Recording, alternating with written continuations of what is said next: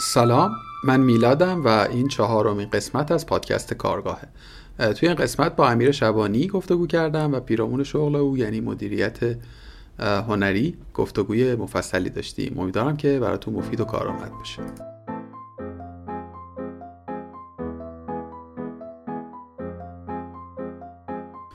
امیر جان سلام. روزت بخیر. امیدوارم که حالت خوب باشه. سلام میلا جان. مرسی روز شما هم بخیر باشه. خیلی خوشحالم که دوباره صدات شنیدم. ارادت برای شروع فرزانم خوبه که خودتو معرفی کنی. به ما بگو که امیر شبانی که هست و الان کجا مشغول چه کاریه؟ من امیر شبانی هستم. بدون عین. اینو تاکید می‌کنم همیشه. من حرفه اصلیم طراح گرافیک هست و الان مدیر هنری مجموعه دیوار هستم که جزء هلدینگ هزار دستانه و حالا خود محصول دیوار و کارنامه و سکو مدیریت هنریش با من هست. من از مجموعه محصولات در واقع کافه بازار سکو رو نشینده بودم. اگر که ممکنه سکو رو معرفی کن و اینکه فکر کنم تو دومی مهمان ما هستی بعد از مهدی از مجموعه دیوار. سکو یه پلتفرمیه برای فروش مزایدهی خودروهایی که حالا یه مقدار قیمتشون بالاتر از نرم بازار و به این صورتی که کسایی که می‌خوان ماشینشون رو خیلی سریع تبدیل به سرمایه بکنن می‌تونن با استفاده از سکو ماشینشون توی یه مزایده بذارن و مزایده به صورت آنلاینه ولی یک نمایشگاهی هست که ماشین اونجا قرار می‌گیره کارشناسی میشه و قیمت گذاری میشه و بعد پروسه bidding داره و دیگه مثلا حدودا توی مثلا سه ساعت پروسه فروشش انجام میشه.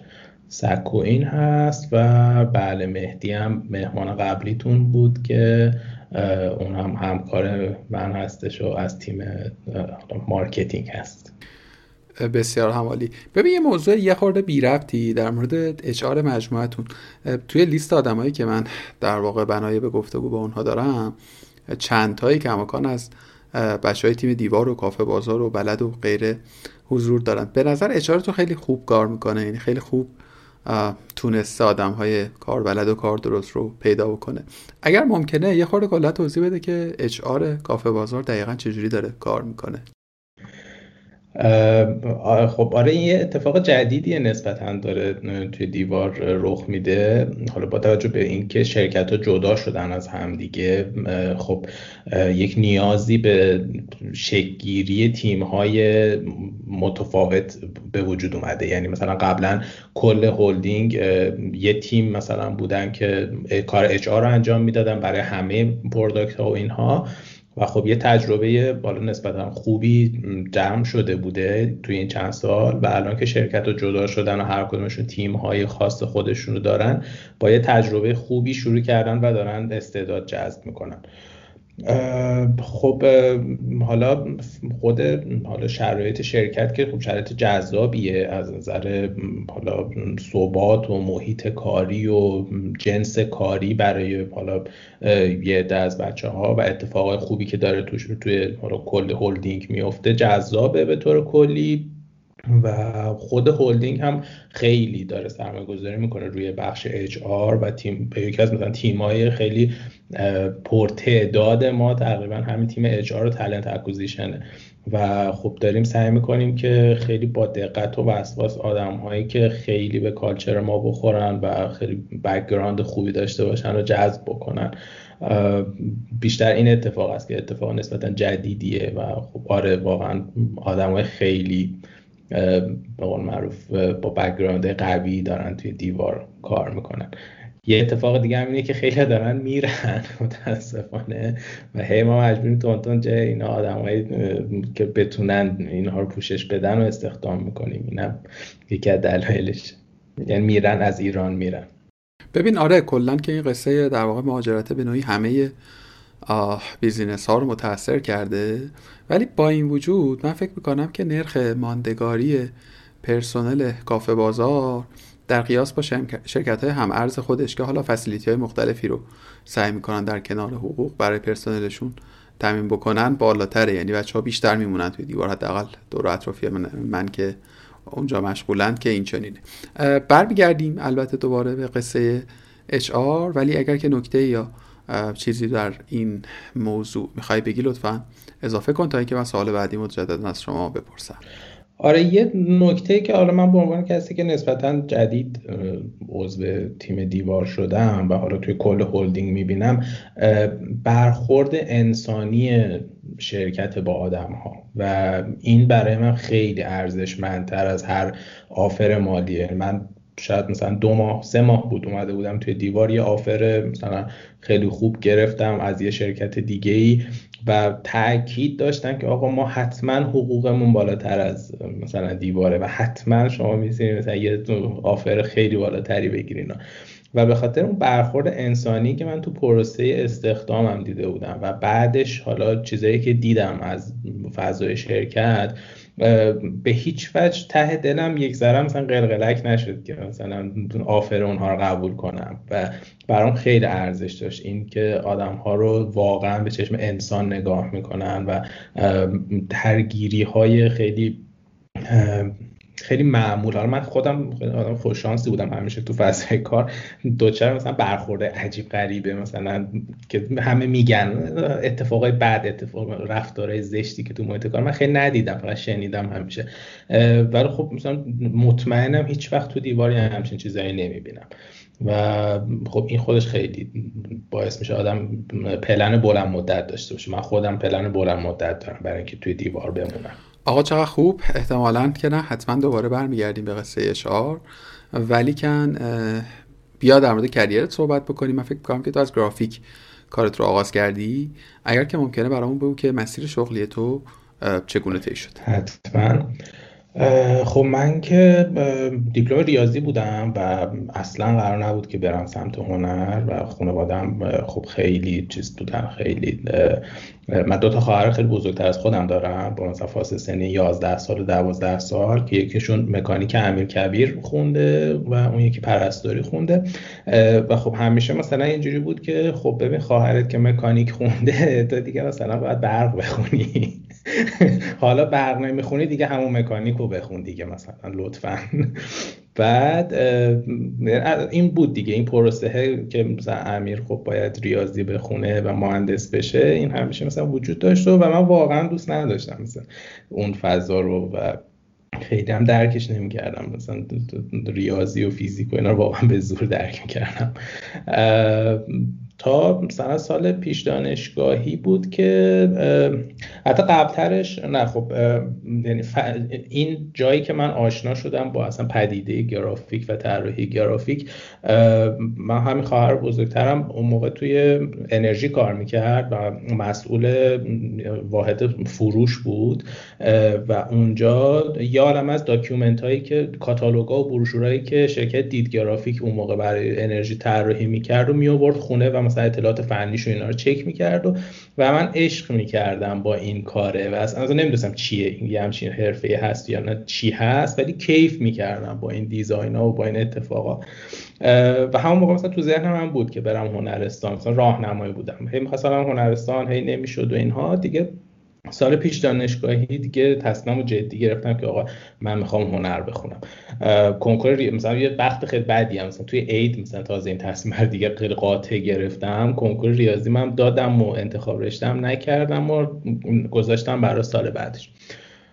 سال بعدش هم خب دیگه با سختی های عجیب غریبی کنکور هنر رو خوندم و امتحان دادم و چون خیلی چیز نداشتم بکگراند طراحی نداشتم توی آزمون عملی رتبم خیلی خوب نبود و مثلا با رتبه 300 مجبور شدم برم سمنان.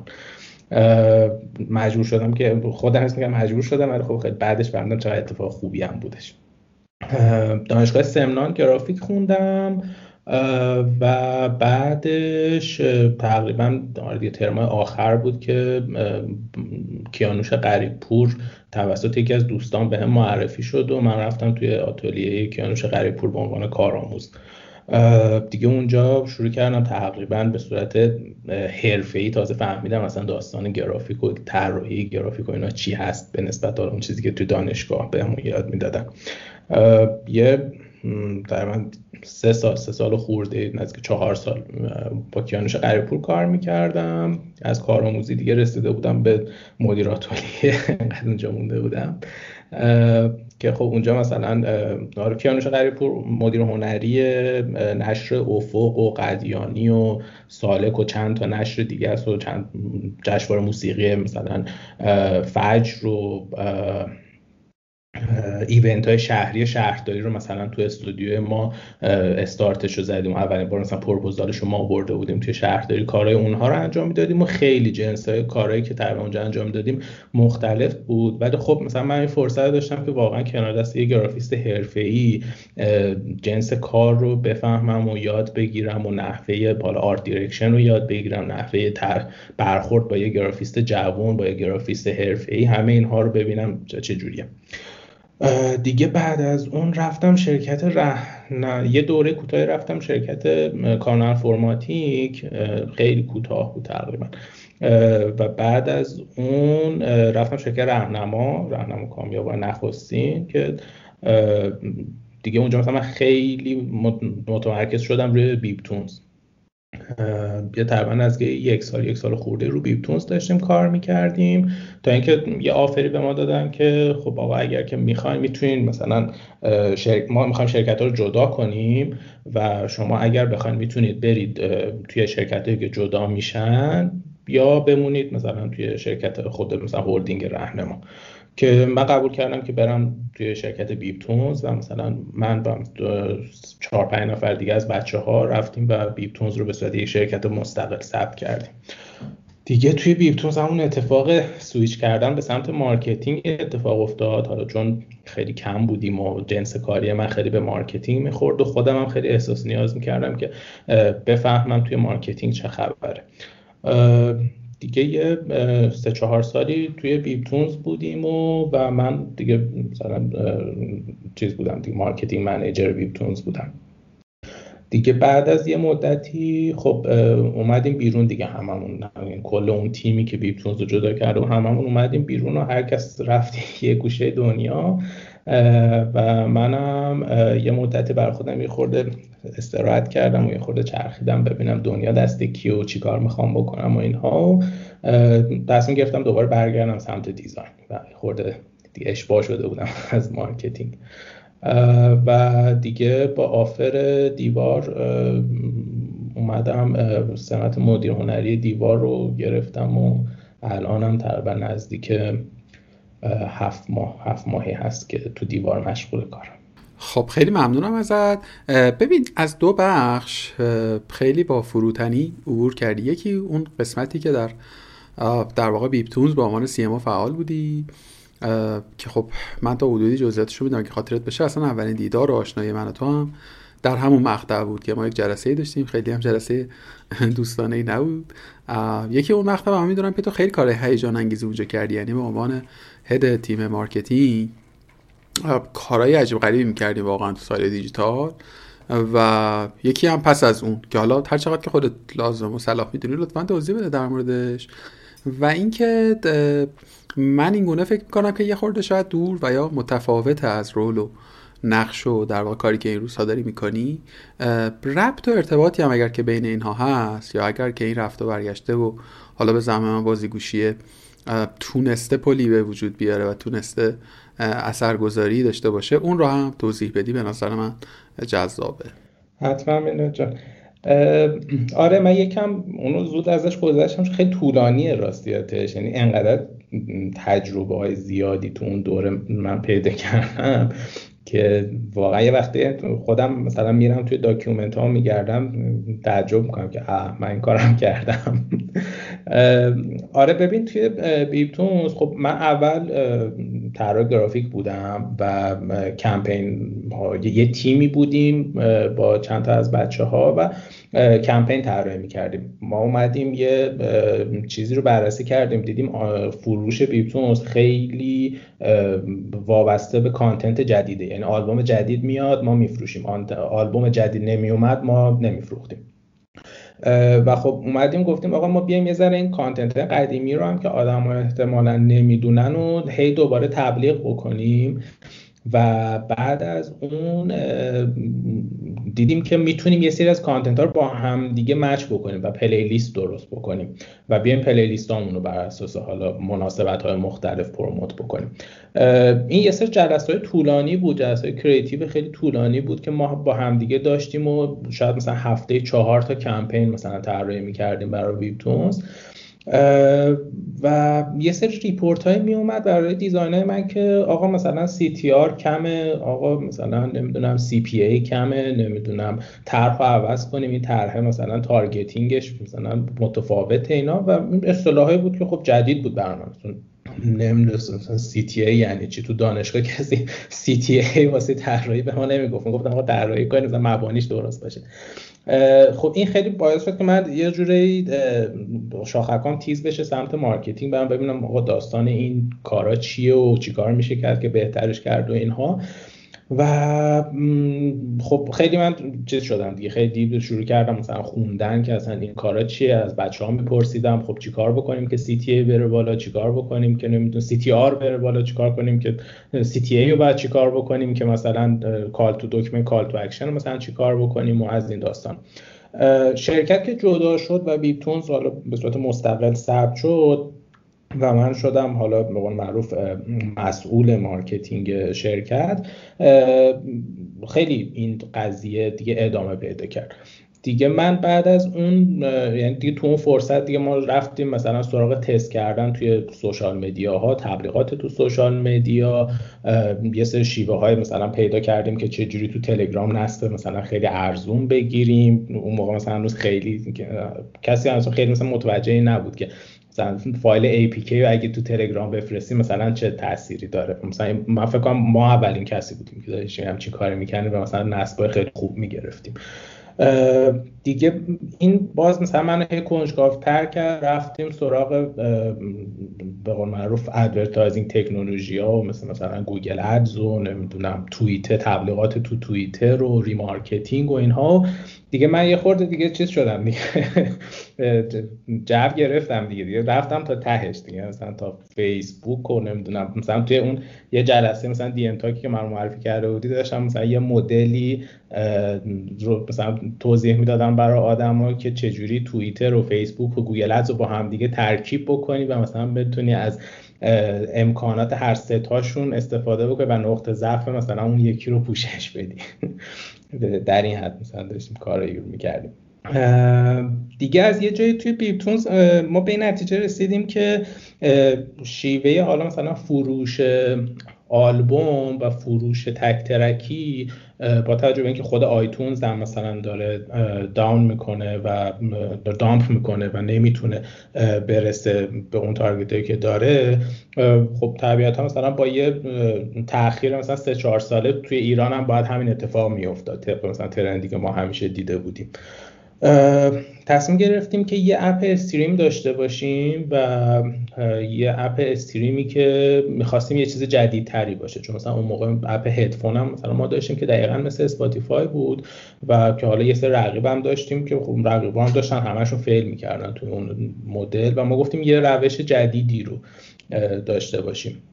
دیگه مثلا توی این پروسه حالا مثلا یه اپ جدید داشته باشیم و اینها رفتیم سراغ مثلا استفاده از هوش مصنوعی و دیگه من درگیر مثلا مذاکره و صحبت کردم با اینوستور شدم و اینوستور چجوری بگیریم و اینوستور خارجی چجوری بگیریم و نمی‌دونم استارتاپ پلن رو چجوری به مثلا ثبت کنیم برای اینکه مثلا بتونیم یه شرکت خارجی ثبت بکنیم و دیگه اینجاها دیگه من داشتم واقعا دیگه چی میگن آدم فیتیله دیگه داشتم میسوزوندم. خیلی داشتم انرژی میذاشتم و به طور کلی دیگه دیزاین اصلا گذاشته بودم کنار.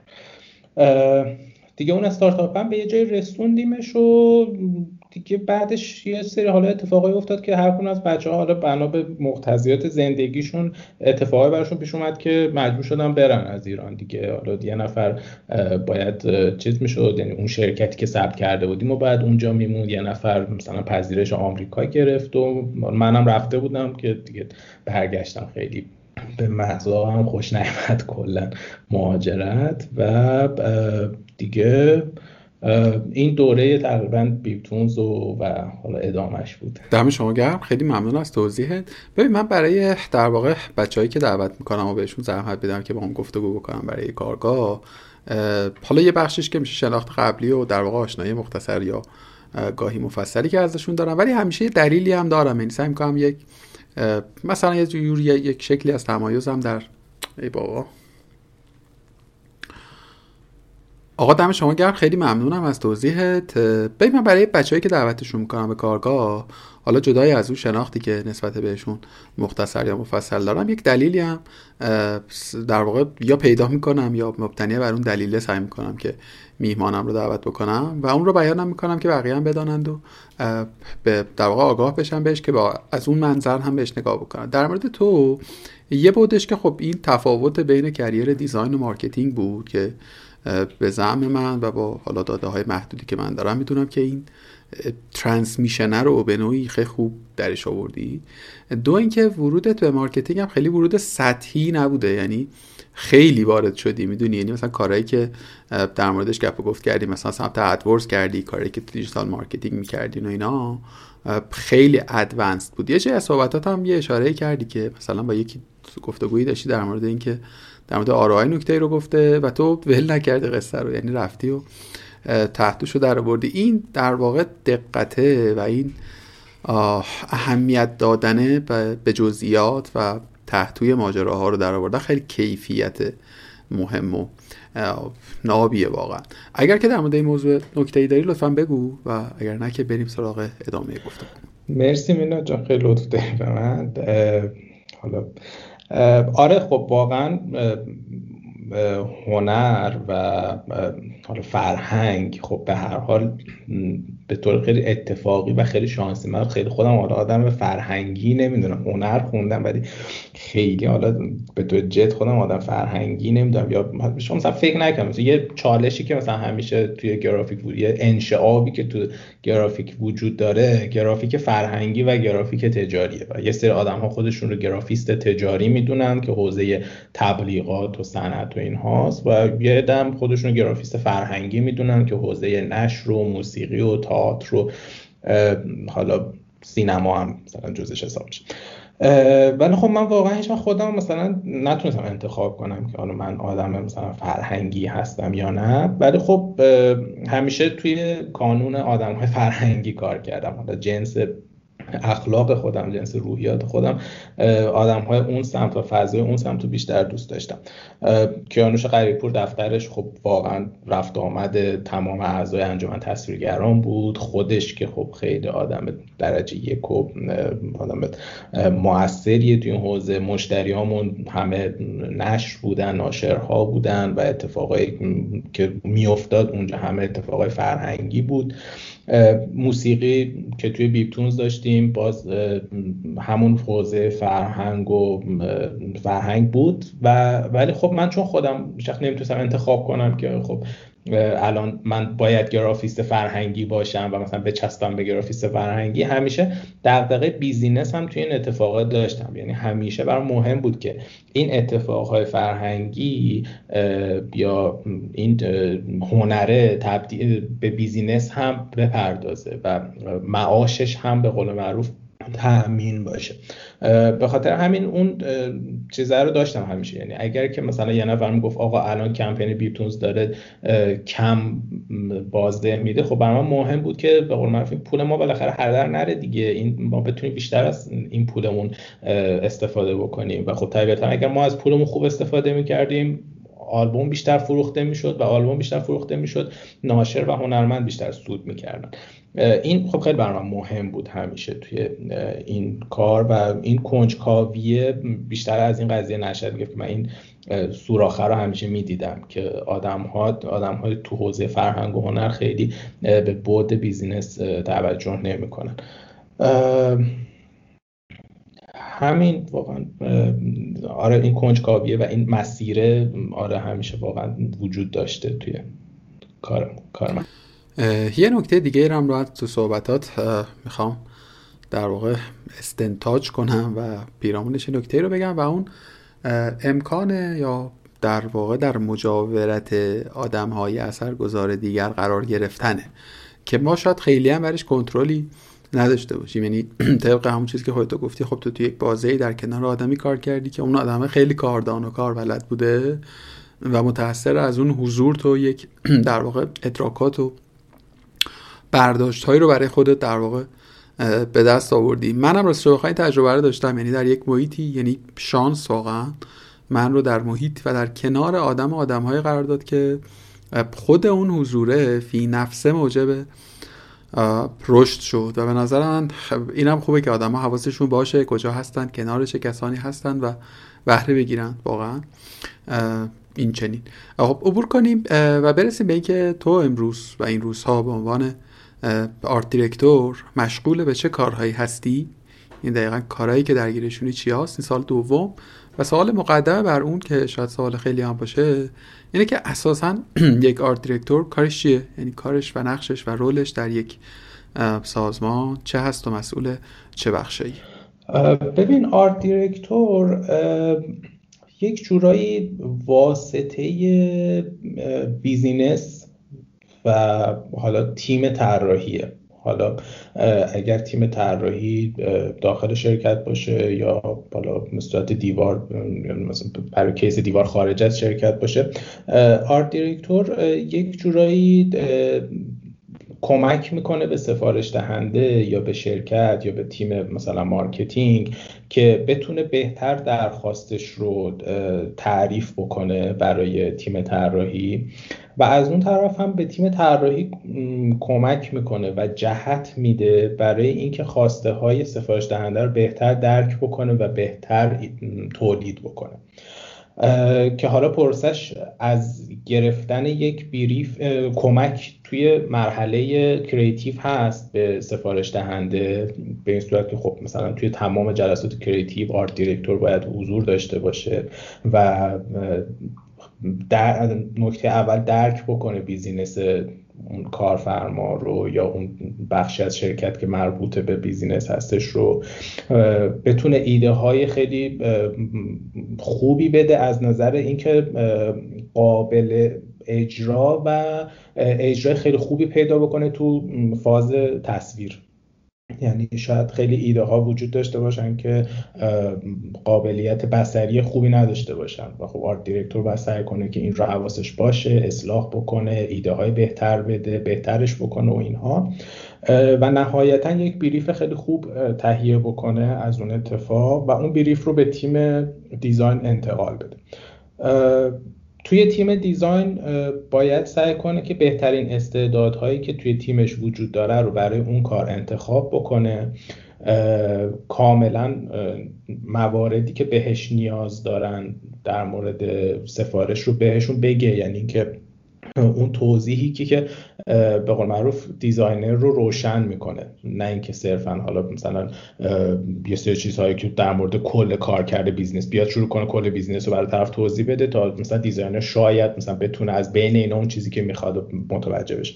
این رو یه جوری translate بکنه برای designer و اون ایده ای که حالا توی جلسه creative شکل گرفته رو برای designer توضیح بده و نهایتا تو پروسه اجرا هدایتش بکنه به سمت اون چیزی که فکر می‌کنه مد نظر کارفرما هستش. از نظر هنری اتفاق درستیه و از نظر branding ی هم اون برند رو به خوبی به قول معروف نمایش بده.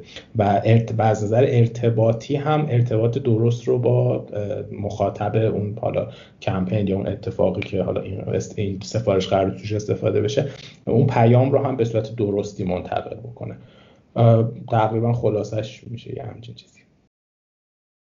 ببین در واقع من این گونه فهمیدم که تیم marketing یا حالا تیم های دیگر درخواستی رو برای تولید یک پیام به شما می‌دهند. در واقع کمپین رو برای شما تعریف می‌کنن به نوعی یا نیت و منظور رو تعریف می‌کنن. تیم تو در واقع در مورد شکل و شمایل و چند و چون و محتوا و کل side creative و محتوایی اون تصمیم می‌گیره و در واقع خروجی نهایی رو آماده و به اون تیم تحویل میده. درست فهمیدم؟ بیشتر کمک می‌کنم به side بصری اون اتفاق. چون حالا یه بخشی هستش که خب بصری اون اتفاقه. یه بخشی از copywrite اون حالا کمپینه یه بخشی خب مثلا اصلا داستانی که چی بگیم. از ما قراره که خب OK مثلا به طور مثال توی دیوار اگر ما می‌خوایم دیوار فروشگاه ها رو promote کنیم اینکه آقا ما چی می‌خوایم بگیم توی کمپین؟ خب این یه چیزیه که از سمت تیم marketing مشخص میشه. اینکه copywrite چی باشه؟ خب اینو copywriter اتفاق با همکاری حالا من و مثلا دو سه نفر بچه های دیگه, تیم شکل میدن و اینکه visual این اتفاق چجوری باشه و به چه سمتی بره رو اینو من مشخصا باید کمک کنم. ببین هماهنگ کردن آدم های مختلفی که درگیر این فرایند میشن یعنی مثلا copywriter و مدیر marketing و حالا آدم های دیگه ای که توی این فرایند درگیرند کار سختی نیست. به هر کدوم اینا یه نظری دارن و یک رأی هم مسیر کردن و رسیدن به خروجی که همه رو راضی و خرسند کنه به نظر خیلی کار سختیه نه؟ یا به عبارت دیگه یا بخوام یه جور دیگه بپرسم. در نهایت و ته این تعامله تایید رو چه کسی باید بده؟ یعنی کی باید تایید کنه کار رو؟ ببین خب چرا اتفاق اتفاق سختیه؟ اگر که اشراف خوبی روی marketing و business و سمت art نداشته باشه آدم. و همیشه اتفاقی که توی رابطه بین یک گرافیست و یک کارفرما میفته اکثرا سخت اکثرا connection برقرار نمی اکثرا که خیلی موقع connection برقرار نمیشه و مثلا آخرش صرفا با deadline پروژه ها چیز میشن تایید میشن. این art director کارش اینه که به قول معروف بیاد این وسط و با یه درکی از روحیه و خواسته تمام این آدم ها یه حلقه اتصالی بشه که اینها خیلی راحت با هم دیگه communicate بکنن. اولش سخته. من شاید هنوز توی دیوار سختیشو پشت سر نگذاشتم. ولی مثلا توی بیپتونز که حالا من کار art direction هم انجام می‌دادم و خب خودم هم یه side business بودم خب خیلی کار اتفاق راحت شده بودیم. مثلا این سالهای اخیر دیگه اصلا چیزی نبودی. نه خودم تصمیم می‌گرفتم که باید چی کار بکنیم. به گرافیست می‌گفتم. گرافیست هم انجام می‌داد و گرافیست هم, خیلی دیگه گرافیست خوبی بود و با من دیگه match شده بود. اصلا اتفاقات دیگه نیاز به تایید نداشتن. خیلی موقع مثلا CEO بیپتونز اصلا نمی‌دونست ما داریم چی کار می‌کنیم و خیالش هم راحت بود که داره کار اتفاق کار خوب انجام میشه. ولی خب اولش همیشه سخته. تا آدم ها به یک درک مشخصی برسن من یادم مثلا هفته های اولی که توی دیوار بودیم جلسه های طولانی بحث واسه یه کمپین مثلا فکر کنم چهار تا کی ویژوال من کار کردم که مثلا اگر این نشد سریع بتونیم یکی دیگه رو بذاریم اگر این تایید نشد سریع بتونیم یکی دیگه رو بذاریم. ولی کم کم چیز میشه کم کم آدم ها با هم دیگه فهم مشترک پیدا می‌کنن درک مشترک پیدا می‌کنن. من می‌دونم که business چی می‌خواد business می‌دونه حد توانایی تیم من چقدره توانایی خود من چقدره. سلیقه های بصری با هم دیگه یک دست میشه. designer ها کم کم می‌فهمن که خب مثلا من سلیقم چیه مجموعه سلیقش چیه و اینها. و نهایتا تایید کننده نهایی خب مثلا توی تیم ما حالا بسته به اینکه promotion برای مثلا کدوم بخش باشه. اگر برای دیجیتال باشه خب مدیر digital marketing. اگر که برای حالا مثلا یه کمپین آفلاین باشه یا کمپین شهری باشه خود مدیر مدیر marketing تایید کننده نهاییشه و همه اینها هم آخرش با CEO اون تیم چیز می‌کنن confirm می‌کنن اتفاق. ولی من خودم فعلا درجه شخصی خودم و درجه مجموعی که من خودم دیگه با CEO کار ندارم. خیلی هم ممنون. ببین آرت دیرکتورها تا جایی که من مواجه شدم معمولا توی در واقع آژانس های تبلیغاتی نقش و رول دارم و با توصیف هایی که تا این لحظه داشتیم خیلی دامنه کاری که می‌کنن حالا خیلی که نه ولی متفاوته با اون کارهایی که تو این روزها درگیرشی. فکر می‌کنی با توجه به تجربه این چند ماهی که به این سمت مشغول به کار هستی و با اشرافی که بر این حوزه داری کسب و کارها مستقل از ابعاد و اندازشون اساسا به این رول و به این نقش در سازمانشون نیاز دارن. یعنی لازمه که یک آرت دیرکتور هم حتما داشته باشن. نظر شخصی من اگه بخوای من میگم آره. ولی خب من آدمی هم که با آژانس های تبلیغاتی خیلی موافق نیستم به طور کلی. خب ولی به نظرم بودنش بهتر از نبودنشه. مخصوصا برای شرکت که حالا از یه حدی بزرگتر میشن. توی شرکت های کوچک شاید مثلا یه گرافیست senior یا یه chef atelier هم بتونه خیلی از کارهایی که در حد یه business business کوچیک باشه انجام بده اتفاقا. رو کما که خود من مثلا توی بیبتونز که خب خیلی شرکت کوچیک تری بود می‌تونستم همین کار بکنم. با اینکه خیلی نمی‌تونستم به خودم بگم اونجا حالا مثلا art director حرفه‌ای هستم من. مثلا مخصوصا art director ی که توی یه آژانس تبلیغاتی هست من خب اصلا در اون حد نه وقتشو داشتم که کار بکنم نه خیلی حالا اون موقع دانش و تجربهشو داشتم. خیلی از اتفاقا رو می‌تونه یه گرافیست senior هم گرافیست senior ی که واقعا چیز داشته passion داشته باشه و صرفا نگه من گرافیستم. خود بره تو لایه های business بره تو لایه های اولویت های کسب و کار چی هستش marketing چی هستش اینها رو بره و سر در بیاره متوجه باشه. خیلی این کارا رو می‌تونه انجام بده. ولی یه شرکتی که از یه حدی یک مقدار بزرگتر میشه به نظر من خوبه که یه art director داشته باشه. یه حالا تفاوتی هم که دیوار دا دیوار داره با بقیه business اینه که دیوار تا تقریبا هیچ وقت آتولیه هم نداشته. یعنی یه دوره خیلی کوتاهی مثلا یه آتولیه طراحی داشته چند تا گرافیست داشتن که با کافه بازار مثلا مشترک بوده که اونم مثلا دیدن نه نمی‌تونن باهاشون کنار بیان نتونستن اون خواسته هایی که داشتن برآورده کنن اونم تعطیلش کردن. و یهو از بدون گرافیست بودن رفتن سراغ مدیر هنری گرفتن و اتفاق خوبیه. اتفاق نهایتا برای دیوار اتفاق خوبی شده این قضیه. حالا نه اینکه من آرت دیرکتورم به طور کلی آرت دیرکتور وجود داشتن تو مجموعه. شرکتی که می‌خواد با آژانس ها کار بکنه حتی اگر شرکتی یه شرکتی هست که میگه من همه کارامو با آژانس تبلیغاتی انجام میدم اگر یه حلقه اتصالی داشته باشه تو خودش که بتونه این ارتباط خوب ایجاد بکنه با آژانس تبلیغاتی و خیلی خوب بتونه brief بکنه اون آژانس تبلیغاتی رو art director کمک می‌کنه به این, ارتباطه. بهشون کمک می‌کنه که قیمت تموم شده خوبی در بیار نه اینکه صرفا بابت مزد طراحی چونه بزنن solution های قیمتی خوبی برای شرکت پیدا بکنه art director و در کار با آژانس تبلیغاتی. و مسئله بعدی هم اینه که رفت و آمد کار خیلی کمتر میشه. دیوار تجربه کار با آژانس تبلیغاتی رو قبلا داشته و اون موقعی که من اومدم تو شرکت فکر کنم مثلا با چند تا آژانس خیلی مثلا تقریبا خوب کار کرده بودن و اصلا راضی نبودن از نوع کار و گفتن که نه اینا اصلا نتونستن درک بکنن business ما رو اصلا نتونستن اون چیزی که ما می‌خوایم و deliver بکنن و اینها. و خب من حالا فکر مشکل از آژانسه ولی خب بعد که یه خورده توی این رابطه چیز که دیدم نه مشکل از communication ه و خب شرکت ما نتونسته communication خوب با, با آژانس داشته باشه. آژانس هم نتونسته communication خوب ایجاد بکنه. یعنی هر دو طرف این کاستیه رو داشتن. و اگر یه آدمی که به کار دو طرف آشنا بود این وسط بود و منافع شرکت براش مهمتر بود می‌تونست خیلی به این اتفاق کمک کنه. در کل من به نظرم آره خوبه که شرکت رو داشته باشه.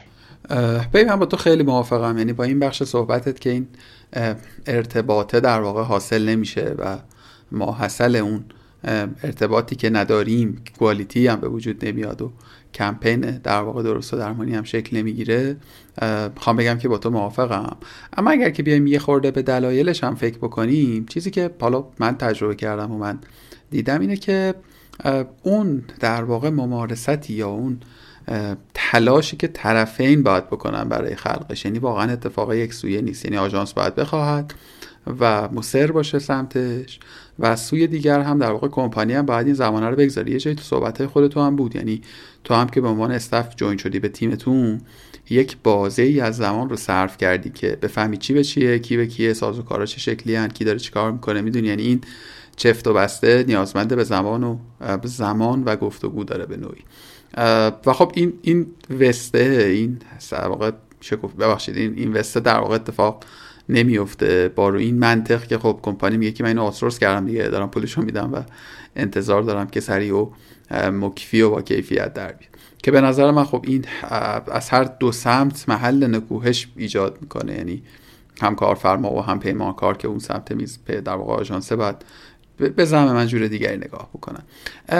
بذار یه سوال یه خورده بی ربط دیگه هم بپرسم ازت. ببین مسابقه های درست و درمونی تو دنیا برگزار میشه که میان در واقع کمپین های مختلف تبلیغاتی رو مقایسه می‌کنن و گزینه های برتر رو مثلا می‌شناسن معرفی می‌کنن. بعد تو خروجی ها رو که نگاه می‌کنی اصلا اعصابت خورد میشه که چرا اینا اینقدر خوبن این چقدر خلاقن چقدر سالمن. از این سمت بازی اما مثلا به market خودمون که نگاه می‌کنی من واقعا سال هاست که تبلیغات درستی ندیدم. یعنی سال هاست که از یک کمپین تبلیغاتی چه آفلاین و چه آنلاین هیجان زده نشدم. یعنی یه خورده که حتی اگر که دقیق باشی و ماهایی که یه کوچولو هم حوزه کاریمون به این فضا مربوطه با دقت بیشتری نگاه بکنیم حتی بعد از یه بازی تو می‌تونی بفهمی که اصلا این بیلبورد رو کی طراحی کرده. یعنی انگار که یک pattern ه یک دو تا چهار تا یک روال در واقع یکسانیه که کمپانی برای برای client های مختلف طی میشه و خب طبعا خروجیش هم خروجی با کیفیتی نمیشه دیگه. یا تو بهترین حالت یک خروجی غیر خلاقه با کیفیت میشه. می چی میگم؟ در این باره چه فکر می‌کنی و فکر می‌کنی چه میشه که اینجوری میشه؟ چرا ما نداریم واقعا؟ چرا مدیران هنری ما نتونستند یا نمی‌تونن ارزش بسازن؟ اصلا موافقی با من؟ یعنی تو هم موافقی که ما توی این حوزه ضعف های جدی داریم یا نه؟ نکته اولی که گفتیم میلاد دقیقا مشکل من با آژانس همینه. همین داستان احتمام است. خب و به نظرم پروسه دیزاین و پروسه خلاقیت در اصل مثلا ما کل اصلا یه creative business یا اصلا حوزه creative اگر در نظر بگیریم لازمه که آدم ها با همدیگه گرم بگیرن. لازمه آدم ها با همدیگه یک مدتی رو کار کنن سر و کله بزنن بشینن دور همدیگه با همدیگه شوخی بکنن با همدیگه فیلم ببینن. و کم کم درک کنن همدیگر هم خو بشن با همدیگه توی خیلی از حالا یعنی وقتی یه آژانس اوتسورسه سخته نمیگم نشدنی سخته. این ارتباط و این همخو شدن رو ایجاد کردن. و من مشخصا دارم در مورد حالا ساختار تبلیغات تو آژانس ایران صحبت می‌کنم. تو آژانس خارج از ایران این اتفاق نیستش انقدر و فضا خیلی تر از این وضعیت که ما توی ایران داریم. ولی به طور کلی اگر بخوام اولین اولویت رو برای حل کردن این مشکل و این مسئله بخوام بگم نبود سفارش دهنده حرفه‌ایه. یعنی ما توی آژانس هامون استعداد کم نداریم. آژانس های خوب داریم گرافیست های خوب داریم CG artist های خوب داریم فیلم های خوب داریم کارگردان های تبلیغاتی خوب داریم و دسترسی به همه اتفاقهای خوب اونورم داریم و می‌تونیم ببینیم همه اینها رو و می‌تونیم کپی های خوبی حداقل بکنیم از روی اینها. ولی اینکه اتفاق نمیفته اولین موردش سفارش دهنده حرفه ایه من یه شرکت دیوار اگر که بخوام برم و با یک آژانس صحبت بکنم و اگر که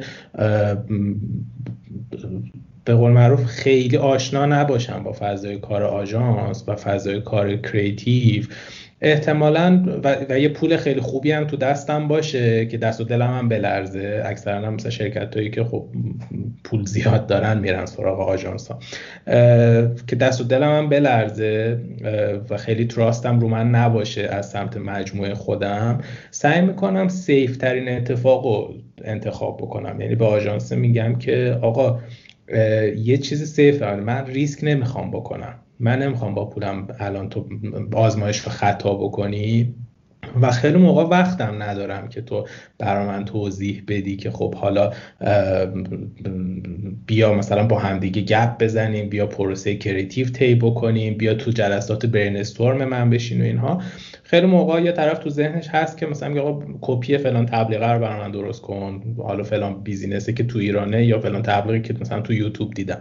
بیا اینو برای من کپی بکن نمی‌خوام مثلا کار جدید بکنی نمی‌خوام مثلا باهات وقت بذارم. خودم هم کلی کار دارم باید برم دنبال کار خودم. نهایتا هم تو سه تا چهار تا تماس می‌خوان که قضیه اتفاق بیفته. تراست هم نمی‌کنیم اصولا به آژانس ها از اون طرف آژانس هم یه خورده چیز شدن دیگه. عادت کردن به اتفاق. مثلا آژانس بزرگ خب اونا هم دیدن که خب چه کاری چالش درست بکنیم با مثلا مشتری که اومده. چند, چند تا سفارش دهنده بزرگ مگه داریم توی مثلا ایران که بیان تی وی سی مثلا تبلیغات تلویزیونی بدن.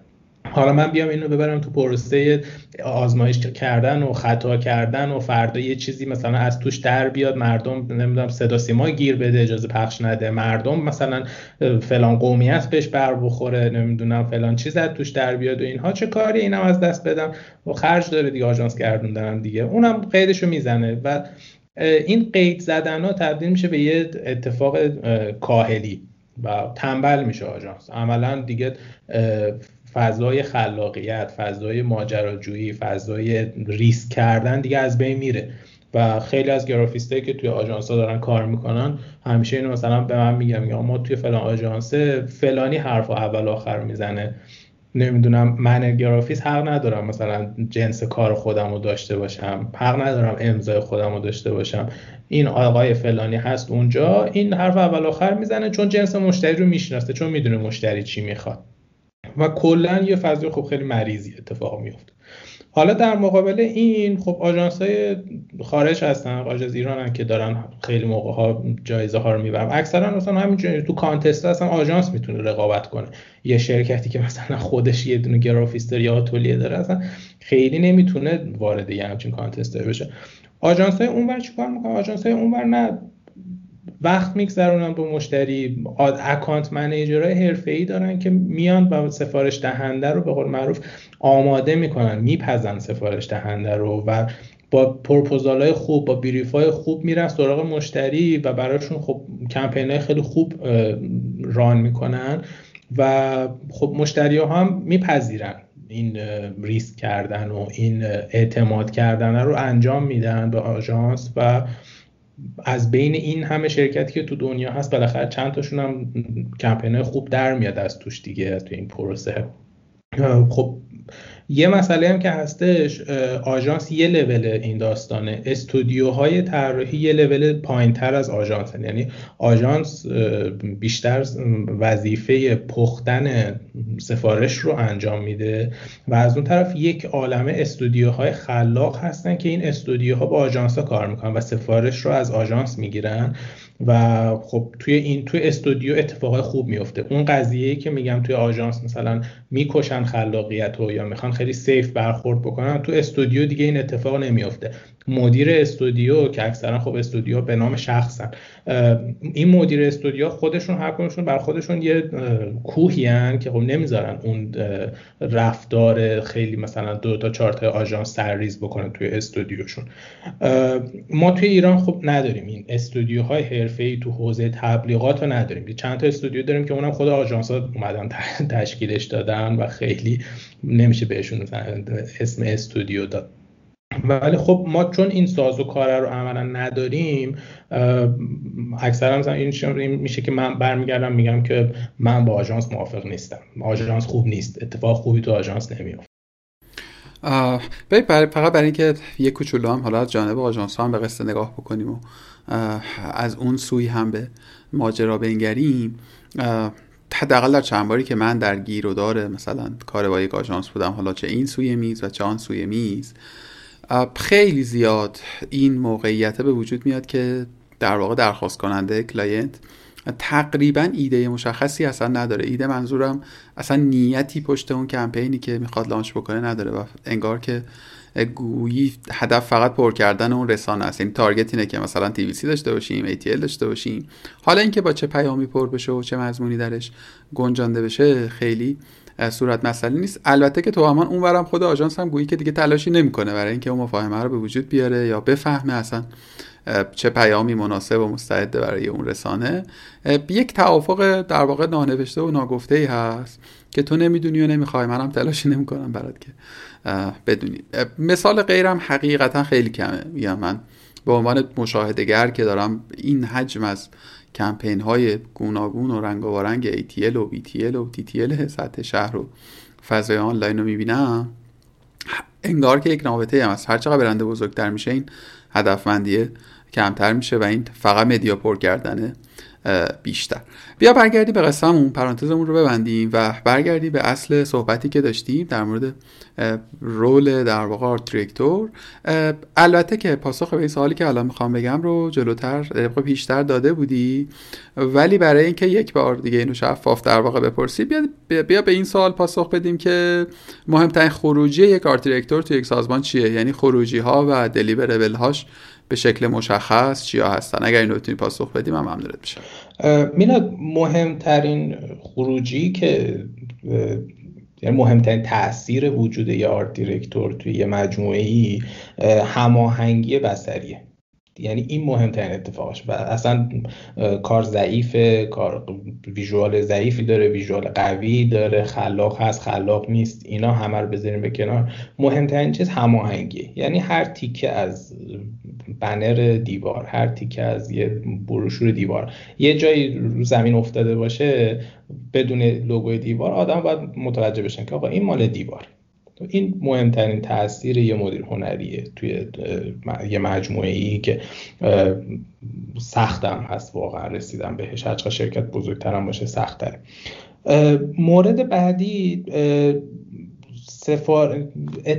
راحت شکل گرفتن اتفاق بسریه یعنی هر چقدر که اتفاق بستری توی یه شرکتی وقتی مدیر هنری نیست سخته. وقتی مدیر هنری مدیر هنری باشه باید کمک کنه که این اتفاق راحت بشه. گرافیست راحت بفهمه سفارش رو سفارش دهنده راحت بتونه سفارشش رو بگه تیم کریتیو راحت بتونه به نتیجه برسه. اگر یک ایده ای داره این ایده ایده ای باشه که حتما قابل انجام باشه یا بهترین شیوه انجامش وجود داشته باشه. و بحث بعدی هم من فکر می‌کنم به صرفه شدن هزینه های تولید متریال بسریه من فکر کنم این سه تا تقریبا مهمترین تاثیرایی هم که می‌تونه یه آرت دیرکتور داشته باشه روی ساختار شرکت.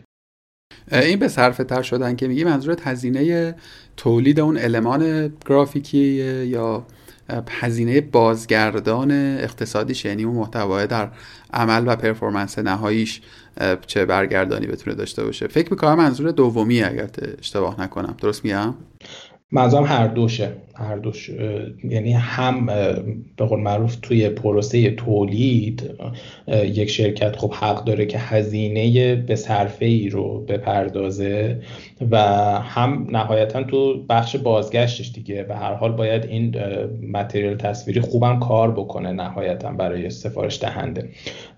بخوام با مثال توضیح بدم. خب خیلی موقع ها یه شرکتی یه سفارش بسری داره یه سفارش تولید یه محتوای تصویری داره که شاید تو سال چندین بار تکرار بشه. مثلا ما توی کارنامه مثلا این اتفاق داشتیم که برای هر کمپین کوچیکمون و برای هر اتفاق بسریمون هی سفارش می‌دادم به طراح و می‌گفتن آقا برای کار طراحی کن آقا برای کار طراحی کن. یه عالم سفارش های کوچولو کوچولو که هزینه تولید محتوای چیزشون کم بود تولید هزینه دستمزد طراحیشون نسبتا کم بود ولی وقتی جمع می‌شد زیاد می‌شد. حالا آرزه های دیگه هم که داشت که ناهماهنگی و هر طراح با سلیقه خودش کار می‌کرد و اینها و تایمی که باید میذاشتیم برای هر کدومش چیز هم بود دیگه. حالا جمع شدن همه این اتفاقا و هزینهشون هم بود. خب من به عنوان آرت دیرکتور اومدم این پیشنهاد دادم که ما بیایم یک سری المان بسری که مرتبط با برند کارنامه هست رو طراحی بکنیم. و مثل قطعات لگو اینا رو هی با هم باهاشون بازی بکنیم. توی time خیلی کم. در حد اینکه مثلا شاید خود منم مثلا بتونم با یه time خیلی کمی اون کار رو انجام بدم. یا نهایتا با یه گرافیست خوب مثلا با لول پایینتر و قیمت پایینتری بتونیم این کارا رو انجام بدیم و تو زمان خیلی کم بتونیم تعداد محتوای تصویری زیادی داشته باشیم. خب این یه مثال برای سمت چیزش سمت هزینه دستمزد تولید. سمت چیز هم هست دیگه یعنی سمت پرفورمنس هم هست دیگه به هر سمت پرفورمنس خب خیلی مشخصه. خب اگر یه طرحی خوب کار نکنه یا مثلا نتونه خیلی اون ایده ای که یا اون هدفی که تیم داره رو برسونه خب کل چیز کل به قول معروف بودجه promotion اون کمپین اولا سوخت میشه دیگه و خب اتفاق بعدی. خب خیلی موقع art director می‌تونه جلوی این رو بگیره و خیلی موقع هم می‌تونه art director با یه پیشنهاد خیلی به قول معروف کوچیک اینو عوض بکنه. یعنی مثلا شاید تیم digital marketing احساس کنه باید این کمپین از اول ساخته بشه و از اول طراحی بشه.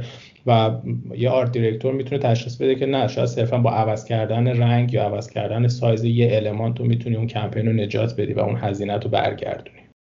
خیلی ممنونم. امیر یه جایی از صحبتات به درستی اشاره کردی که خب طبیعتا همه سازمان ها امکان و استطاعت در واقع هایر کردن یک مدیر هنری رو ندارن. من از گفتگومون این گونه استنتاج کردم که تو مدیر هنری رو شغلی در مسیر در واقع گرافیک دیزاین در واقع معرفی کردی. آیا درست متوجه شدم؟ یعنی آیا این گزاره گزاره درستیه یا نه؟ پاسخ این رو که بگیرم سوال بعدیمو مفصل تر ازت می‌پرسم. این خیلی سوال خوبی و خیلی دلم می‌خواد اینو بگم. نه واقعا این نیست. واقعا یک گرافیست می‌تونه تا آخر عمرش گرافیست بمونه یه تصویر ساز می‌تونه تا آخر عمرش تصویر ساز بمونه و حتی می‌تونه پارت تایم مدیر هنری باشه.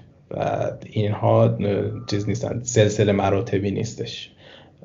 نه واقعا. اینا یک یک سری یه سری سافت اسکیلن که یک گرافیست می‌تونه داشته باشه که بر اساس اون کار مدیر شغل مدیر هنری قبول بکنه یا نکنه. خب من اینطوری متوجه شدم که در واقع این مسیرش مسیر دیگریه و الزاما از اون محل نمیگذره. حالا اگر که بخوای در واقع رودمپ یا مسیر حرکت رسیدن به مدیریت هنری یا این شغل رو توصیف بکنی فکر کنی مسیر چه شکلیه؟ یعنی یک دو سه چهارش چجوریه و از چه مسیری میگذره؟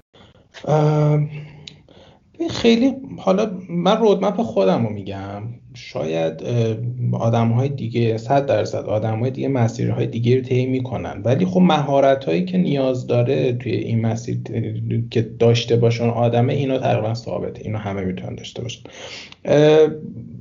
اولین چیز اینه که خب آدم ببینه اصلا می‌خواد art director چه توی چه business ی بشه. یعنی این خب خیلی مهمه.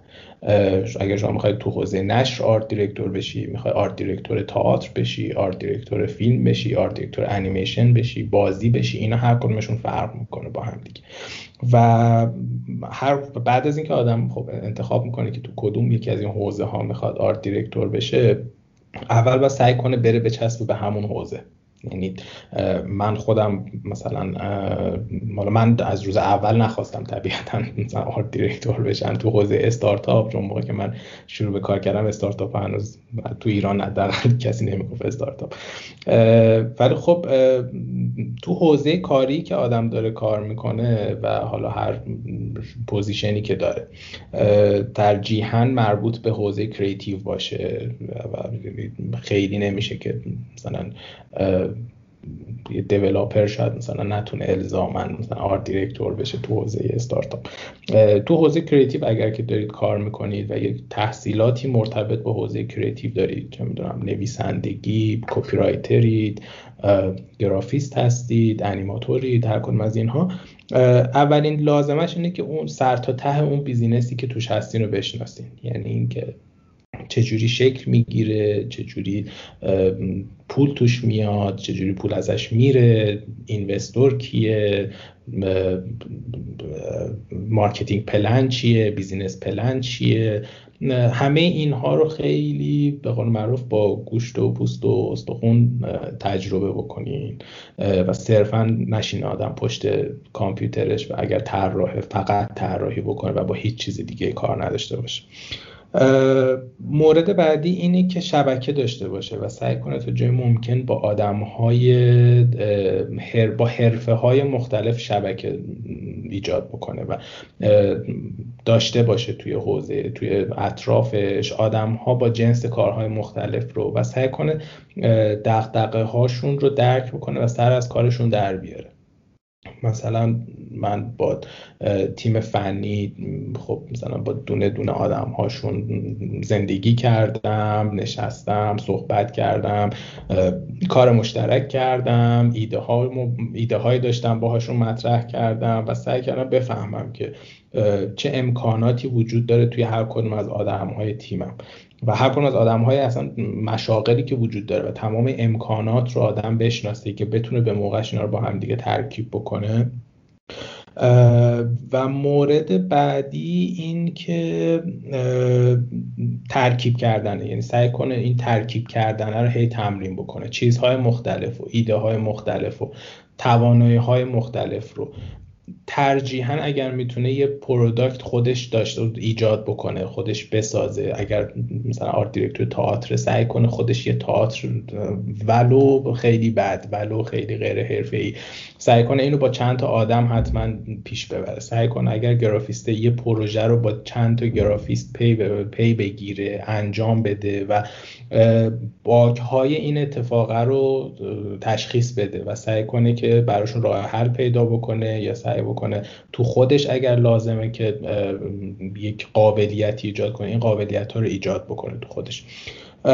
مورد بعدی time management سعی کنه حتما حتما این باید یک آدمی باشه که زمان رو خیلی خوب مدیریت بکنه. سفارش ها رو خیلی خوب بتونه بفهمه چقدر زمان نیاز دارن چقدر budget نیاز دارن. budget management time management این دوتا سعی کنه اینها رو خیلی خوب تو خودش توسعه بده و تشخیص بده که یه پروژه چقدر زمان لازم داره چقدر پول لازم داره و مدیریت بکنه خیلی موقع ها اگر که مثلا مدیریتش با پیش بینیش با خطا مواجه بود بتونه اینها رو خوب تشخیص بده. و مورد آخرش هم اینه که مدیر باشه. یعنی جدا از مدیریت حالا پول و مدیریت زمان و اینها مدیر منابع انسانی باید مدیر باشه مدیر منابع انسانی خوبی باشه. بتونه واقعا آدم ها رو درک بکنه آدم ها رو توسعه بده آدم ها رو با خودش ببره جلو به موقعش باهاشون بتونه درست جلوی مثلا بینظمی هاشون رو بگیره جلوی مشکلاتی که ممکنه تو سیستم ایجاد می‌کنن رو بگیره.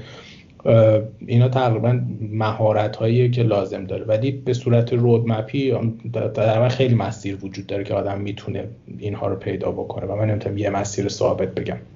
من خودم توی حوزه design من خودم تو حوزه design از کارآموزی شروع کردم. senior گرافیست شدم chef atelier شدم. یه دوره رفتم توی بخش دیگه به عنوان حالا marketing manager با آدم های دیگه سعی کردم که کار بکنم آدم های دیگر تو skill های آدم های دیگر بتونم تشخیص بدم و یه سری حالا soft skill هایی که از بیشتر سمت مدیریت و اینها رو تونستم تو خودم یه ذره تقویت بکنم و بعدش فکر کردم آمادم برای اینکه بتونم مدیریت هنری رو قبول بکنم. ولی خب همچنان دارم کار می‌کنم رو خودم. ببین در واقع اینطوری من فهمیدم و شنیدم تو رو که تو مسیرت رو از سمت گرافیک آغاز کردی اما الزاما تنها روش و تنها مسیر نیست. مفصلا هم در مورد skill set ا صحبت کردی که امیدوارم جلوتر بهش دوباره بتونی برگردی. ولی ببین از یه قصه ای از یه بخشی از career ت که اون marketing ه به نظر من پریدی و در واقع نادیدش گرفتی یا مثلا عبور کردی که من فکر می‌کنم به عنوان یک ناظر بیرونی اتفاق خیلی نقشه پررنگی داشته. یعنی ببین من مسئله که خودم دارم حقیقتا با خیلی از بچههایی که background هنری دارن در ایجاد زبان مشترک تجاریه. در واقع رویکرده. من گاهن به عنوان کارفرما اینه که تلاش بکنم اهداف تجاری رو غالب غالب که نه در واقع تفهیم بکنم. از سوی دیگه با یک مواجهه مواجه میشم که چه جمله رویکردهای هنری رو دارن سعی می‌کنن که در اون طرح یا در اون محتوا در واقع حفظ بکنن یا توسعه بدن. من فکر می‌کنم این تجربه تو و این تعمق تو در حوزه business و مشخصا marketing خیلی کمک بزرگیه و خیلی اثر داره بر کوالیتی که امروز تو داری و اثری که داری در کارت خلق و ارائه می‌کنی. یعنی می‌خوام بگم یک دید 360 درجه نسبت به فضای کسب و کار و فضای طراحی و فضای آرت که موجب میشه تو بتونی یک بریف رو تبدیل بکنی یعنی یک درخواست اولیه که احتمالا هم خیلی درخواست پرپیمون و شفاف و واضحی نیست رو تبدیل بکنی به یک در واقع خروجی کارآمد. کارآمد به معنی که داره کار می‌کنه. می‌دونی یعنی توی market می‌تونه اثر بگذاره. می‌دونی چی میگم؟ آره مهداد کاملا بات موافقم. من واقعا نمی‌خوام از این بخش marketing یا حالا marketing manager بپرم. و واقعا می‌تونم بگم که اگر این تجربه نبود من مدیر هنری نبودم. اینو کاملا می‌تونم به جرأت بگم که باید اینها رو می‌دونستم توی business ی که الان هستم تا بتونم به عنوان یه art director اصلا کمک بکنم به مجموعه کاملا بات موافقم. ولی خب مسئله که از تنها راه هم حالا چیز نیست دیگه. تنها راه هم بحث حالا marketing نیستش. آدم می‌تونه تو حوزه HR هم باشه. حتی شاید خیلی بیشتر. و باز برسه به همین نقطه. ولی آره کاملا بات موافقم که صد درصد آدم باید حتی یه موقع های خب مثلا پیش میاد که من bug product رو مثلا باید توضیح بدم برای مثلا تیمم و وقتی مثلا تیم marketing میگه که این مثلا artwork کار نکرد یا این کمپین به خاطر artwork کار نکرد خب آدم باید بتونه تشخیص بده که سرشو بگیر و بیاد برسه به product. و من میگم آقا ما توی مثلا فلان قسمت product این مشکل رو داریم و مثلا باید اصلا تعریف product ما اصلا شاید برای این جامعه ای که چیز کردیم در نظر گرفتیم اشتباه بوده و بعد بریم اینو دوباره درستش بکنیم. یا حالا سمت investor باز خودش مثلا خیلی مثلا مسئله غامض‌تره. توی ارتباط با investor وقتی آدم مثلا یه document ی می‌خوای آماده بکنی برای گزارش به investor ت خب خیلی مهمه که آدم بتونه تشخیص بده که چی برای investor مهمه نه الزاما چی قشنگه. یه مسئله که art director باید داشته باشه یه اشرافی که باید داشته باشه نه تنها فضای visual اتفاقه فضای text اتفاق هم هست. یعنی art director باید وقتی مثلا یه گزارش سالیانه وقتی بهش می‌رسه برای اینکه مثلا اینو تبدیلش بکنه به یه مثلا document visual art director وظیفشه که بخونه این گزارش رو و تحلیلش بکنه جدا از اینکه میخوندش. خب یه گرافیست وقتی وارد پروسه کار میشه حتی به غلط های املایی اون document ش هم نگاه نمی‌کنه. چه برسه به اینکه حالا بخواد تحلیلش بکنه. از اون طرف کسی که داره گزارش رو تهیه می‌کنم اشراف اینو نداره که خب اگر مثلا من می‌خوام نرخ املاک مثلا امسال تهران رو بگم یه جدول مثلا پر از عدد و رقم برای کسی جذاب نیست. آدم اینو نمی‌خونن. یه art director باید با یه ذوق و سلیقه این جدول رو تبدیل بکنه به یه سری data هایی که برای همه جذاب باشه. یه تبدیلش بکنه به یه artwork ی که آدما اسکرین شات بگیرن تو تلگرام viral بشه و مثلا برای همدیگه بفرستن. و آره واقعا خب لازم حتما این یکی از مهمترین مرحله های کاری من بوده. خیلی ممنونم. چقدر این نکته آخری که گفتی درست بود و اون فهم و درک و شناخت مخاطب و مصرف کننده نهایی خیلی مهمه دیگه. خیلی مهمه. بذار برگردیم به اسکیل ها یک مجموعه ای از مهارت ها و توانمندی ها و حالا در واقع soft skills رو تو مطرح کردی به عنوان نیازمندی هایی که بایستی در یک مدیر هنری وجود داشته باشه بخش زیادی از اینها رو من خودم رو اگر که بگذارم جای مخاطب تازه کار یا کسی که تجربه کاری کمتری داره احتمالا این سواله در ذهنم ایجاد میشه که خب چطور؟ یعنی این چیزهایی که تو میگی من باید داشته باشم یا من نوعی در خودم به پرورانم رو از کجا بیاموزم؟ در کجا تمرین کنم و چگونه در واقع تو مسیرش قرار بگیرم؟ من این تلاش رو خیلی دارم می‌کنم با گفت در گفتگوهای مختلفم و در دل گپ و گفتهای مختلفم که بتونم مسیر یا مدل در واقع یه roadmap هایی رو مثلا توصیف بکنیم که بگیم که خب تو اگر می‌خوای مثلا توی communications skills ت مثلا توسعه ایجاد بکنی مسیرش مثلا از این سمت میگذره. تا الان هم صادقانه خیلی البته موفق نبودم. یعنی به نظر می‌رسه که خیلی پاسخ شفافی نداره که البته قابل پیش بینی و قابل درکم هست. حالا اگر که با این مقدمه کمی طولانی در واقع به ما بگی که اصلا به نظر تو این سوال قابل تر هست؟ یعنی ما می‌تونیم مسیر تعریف بکنیم تیم رود مپی رو در نظر داشته باشیم برای ایجاد مهارت یا مهارت هایی که در موردشون پیشنهاد کردی یا گفتگو کردیم آره صد درصد. اگر اجازه بدی من بیشتر تو حوزه visual صحبت کنم چون واقعا خب تجربم اون طرفه و شاید مثلا تو آره حوزه دیگه خیلی و حالا بیشتر مثلا advertise رو من بیشتر در موردش صحبت می‌کنم. ببین اولین نکته اینه که آدم time بده به خودش و اون تخصص اصلیش رو اون core اون core value خودش رو تا جای ممکن پولیش بزنه. یعنی من به عنوان دیزاینر شاید نزدیک هشت سال نه سال فقط طراحی می‌کردم و از این شاخه به اون شاخه نپریدم. حالا نمیگم آدم مثلا از اول بهم الهام شده بود بعد این کار بکنم ولی احساس کردم که این مسیر مسیری که من خودم توش راحتم دوستش دارم و اینها. و سعی کردم هر چیزی رو که تو حوزه دیزاین هست رو بخونم و یک سریاش رو تمرین بکنم. چون یه بخش خیلی مهمی از کار دیزاین واقعا خوندنی نیست و کار کردنی آدم و کار کنه. اینکه یه عده مثلا میگن که من این کتاب خوندم این روزی مثلا 20 تا مقاله خوندم در مورد دیزاین و اینها. یه بخش زیادیش این باید بشینی کار کنی.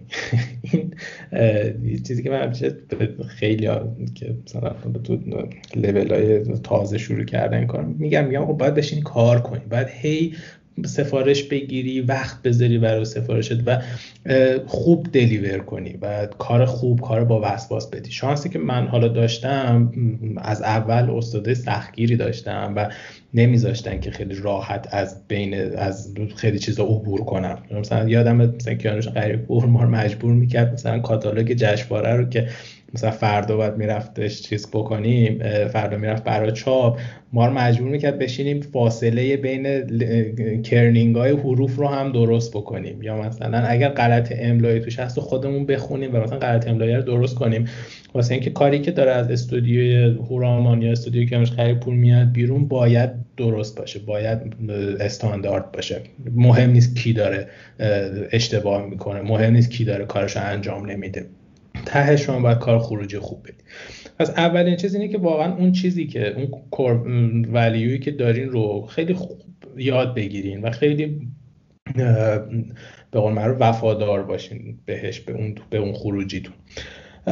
مورد بعدی همین سرگردوندن است. یعنی خب اوکی یه ذره که حالا به قول معروف تسلط پیدا کردین رو کار خودتون یه ذره سر بگردونین ببینین که خب قبل از کار شما چیه؟ بعد از کار شما چیه؟ کی سفارش میده؟ سفارش دهنده کیه؟ چه دغدغه هایی داره؟ اگر تو چه اطلاعاتی از کار خودتو بهش بدی اون بهتر می‌تونه به تو سفارش بده و بعدش چه اتفاقی میفته حالا این کار وقتی میره اکران میشه چه اتفاقی براش میفته کی می‌بینه؟ اصلا targeting یعنی چی؟ audience یعنی چی؟ نمی‌دونم. اصلا برای چه آدم این پولا رو دارن میدن؟ خب خیلی از گرافیستا من خیلی که نه. حالا یه سری از گرافیستا مثلا دیدم که خب اصلا به این فکر نمی‌کنن که خب okay آقا تو اگر مثلا داری 9 میلیون 10 میلیون 12 میلیون برای این لوگو می‌گیری خب برای چی این آدم این پول داره میده؟ این پول از کجا میاد؟ این پول قراره چجوری؟ این سرمایه این آدمه قراره چجوری برگرده؟ به اینها فکر بکنید و بعد از اون هم سعی بکنه هر کسی که حالا می‌خواد شغل آرت دیرکتوری داشته باشه با آدم های همرشته خودش و همکار خودش کار بکنه. سعی کنه تیم تشکیل بده و به قول معروف تفویض اختیار کردن و اول یاد بگیره. این بلاییه که خیلی ماها سر خودمون میاریم و نمی‌تونیم تفویض کنیم اختیارمون رو به بقیه یا خیلی چیز می‌کنیم خیلی به قول معروف تفویض نمی‌کنیم. همه کارا رو میریزیم سر خودمون. یا اینکه یه مثلا خیلی زیادی همه کارا رو تفویض می‌کنن و مثلا خودشون عملا کار دلالی دارن انجام میدن. تفویض اختیار کردن رو یاد بگیریم و توی پروسه این تفویض اختیارات کیر کردن آدم ها و کیر کردن تیم رو و حالا یه جورایی مدیریت منابع انسانی در حد خیلی کوچیک و در حد خیلی ابتدایی رو سعی کنیم که همیشه بهش توجه بکنیم سعی کنیم در موردش بخونیم سعی کنیم که رعایتش بکنیم تو پروسه کاری. و مسئله بعدی هم اینه که یه time ی برای خودمون بذاریم برای اینکه تو business های مختلف باز بریم. یعنی به جز اینکه حالا تو حرفه های مختلف آدم سرشو میچرخونه یکم هم بره بچرخه تو business های دیگه. من یکی از تفریحاتم هم همیشه مثلا موقع که مدیر marketing بیپتونز بودم شرکت گردی بود. عاشق این بودم که برم تو شرکت آدما ببینم آدما چجوری کار می‌کنن ببینم structure شون چجوریه ببینم اصلا چی کار می‌کنن اصلا چه فعالیتایی دارن اتفاق میفته توی مملکت و چه business های وجود داره اصلا. و یه time ی هم حتی گذاشتم مثلا به صورت مثلا سه ماه چهار ماه می‌رفتم با شرکت های دیگه به صورت time ی قراردادی کار می‌کردم. فقط واسه اینکه بفهمم که مثلا مدل های مختلف کار کردن مثلا چیه و صرفا اون مدلی که من دارم کار می‌کنم شاید اشتباه باشه. تو آژانس تبلیغاتی رفتم توی دفتر نشر رفتم توی آژانس digital marketing رفتم توی چاپخونه رفتم کار کردم. و یه جورایی بفهمم که کلا level های مختلف آدم ها level های مختلف business ها چی و چجوری کار می‌کنن. من فکر می‌کنم این مسیره و این اتفاق این تمرین ها بیشتر تمرینه که کمک می‌کنه. امیر به طور کلی شغل آرت دیرکتور رو برای چه کرکترها و چه شخصیت های مناسب می‌دونی؟ یعنی فکر کنی این کار برای چه تیپ آدم های احتمالا شغل مناسبیه؟ برای چه آدم هایی سش نمی‌تونم بگم واقعا برای چه آدم هایی ولی لازمه که میگم با چه چیزهایی روبرو میشین حالا هر کس ممکنه یعنی شاید مثلا من خودم قبلا فکر می‌کردم که من مناسب نیستم مثلا برای این کاری که الان دارم می‌کنم ولی خب رفتم تو شد دیدم نه یه سری چیزایی مهارت ها بود که مثلا تارنکه بود بسته بود ولی بود یه چیزی. اولین چیز اینه که آدم بتونه با بقیه خیلی ارتباط داشته باشه. مثلا یه تفاوت art direction تو حوزه design با graphic designer اینه که graphic designer رو با کامپیوتر سر و کار دارن art director با آدم سر و کار دارن.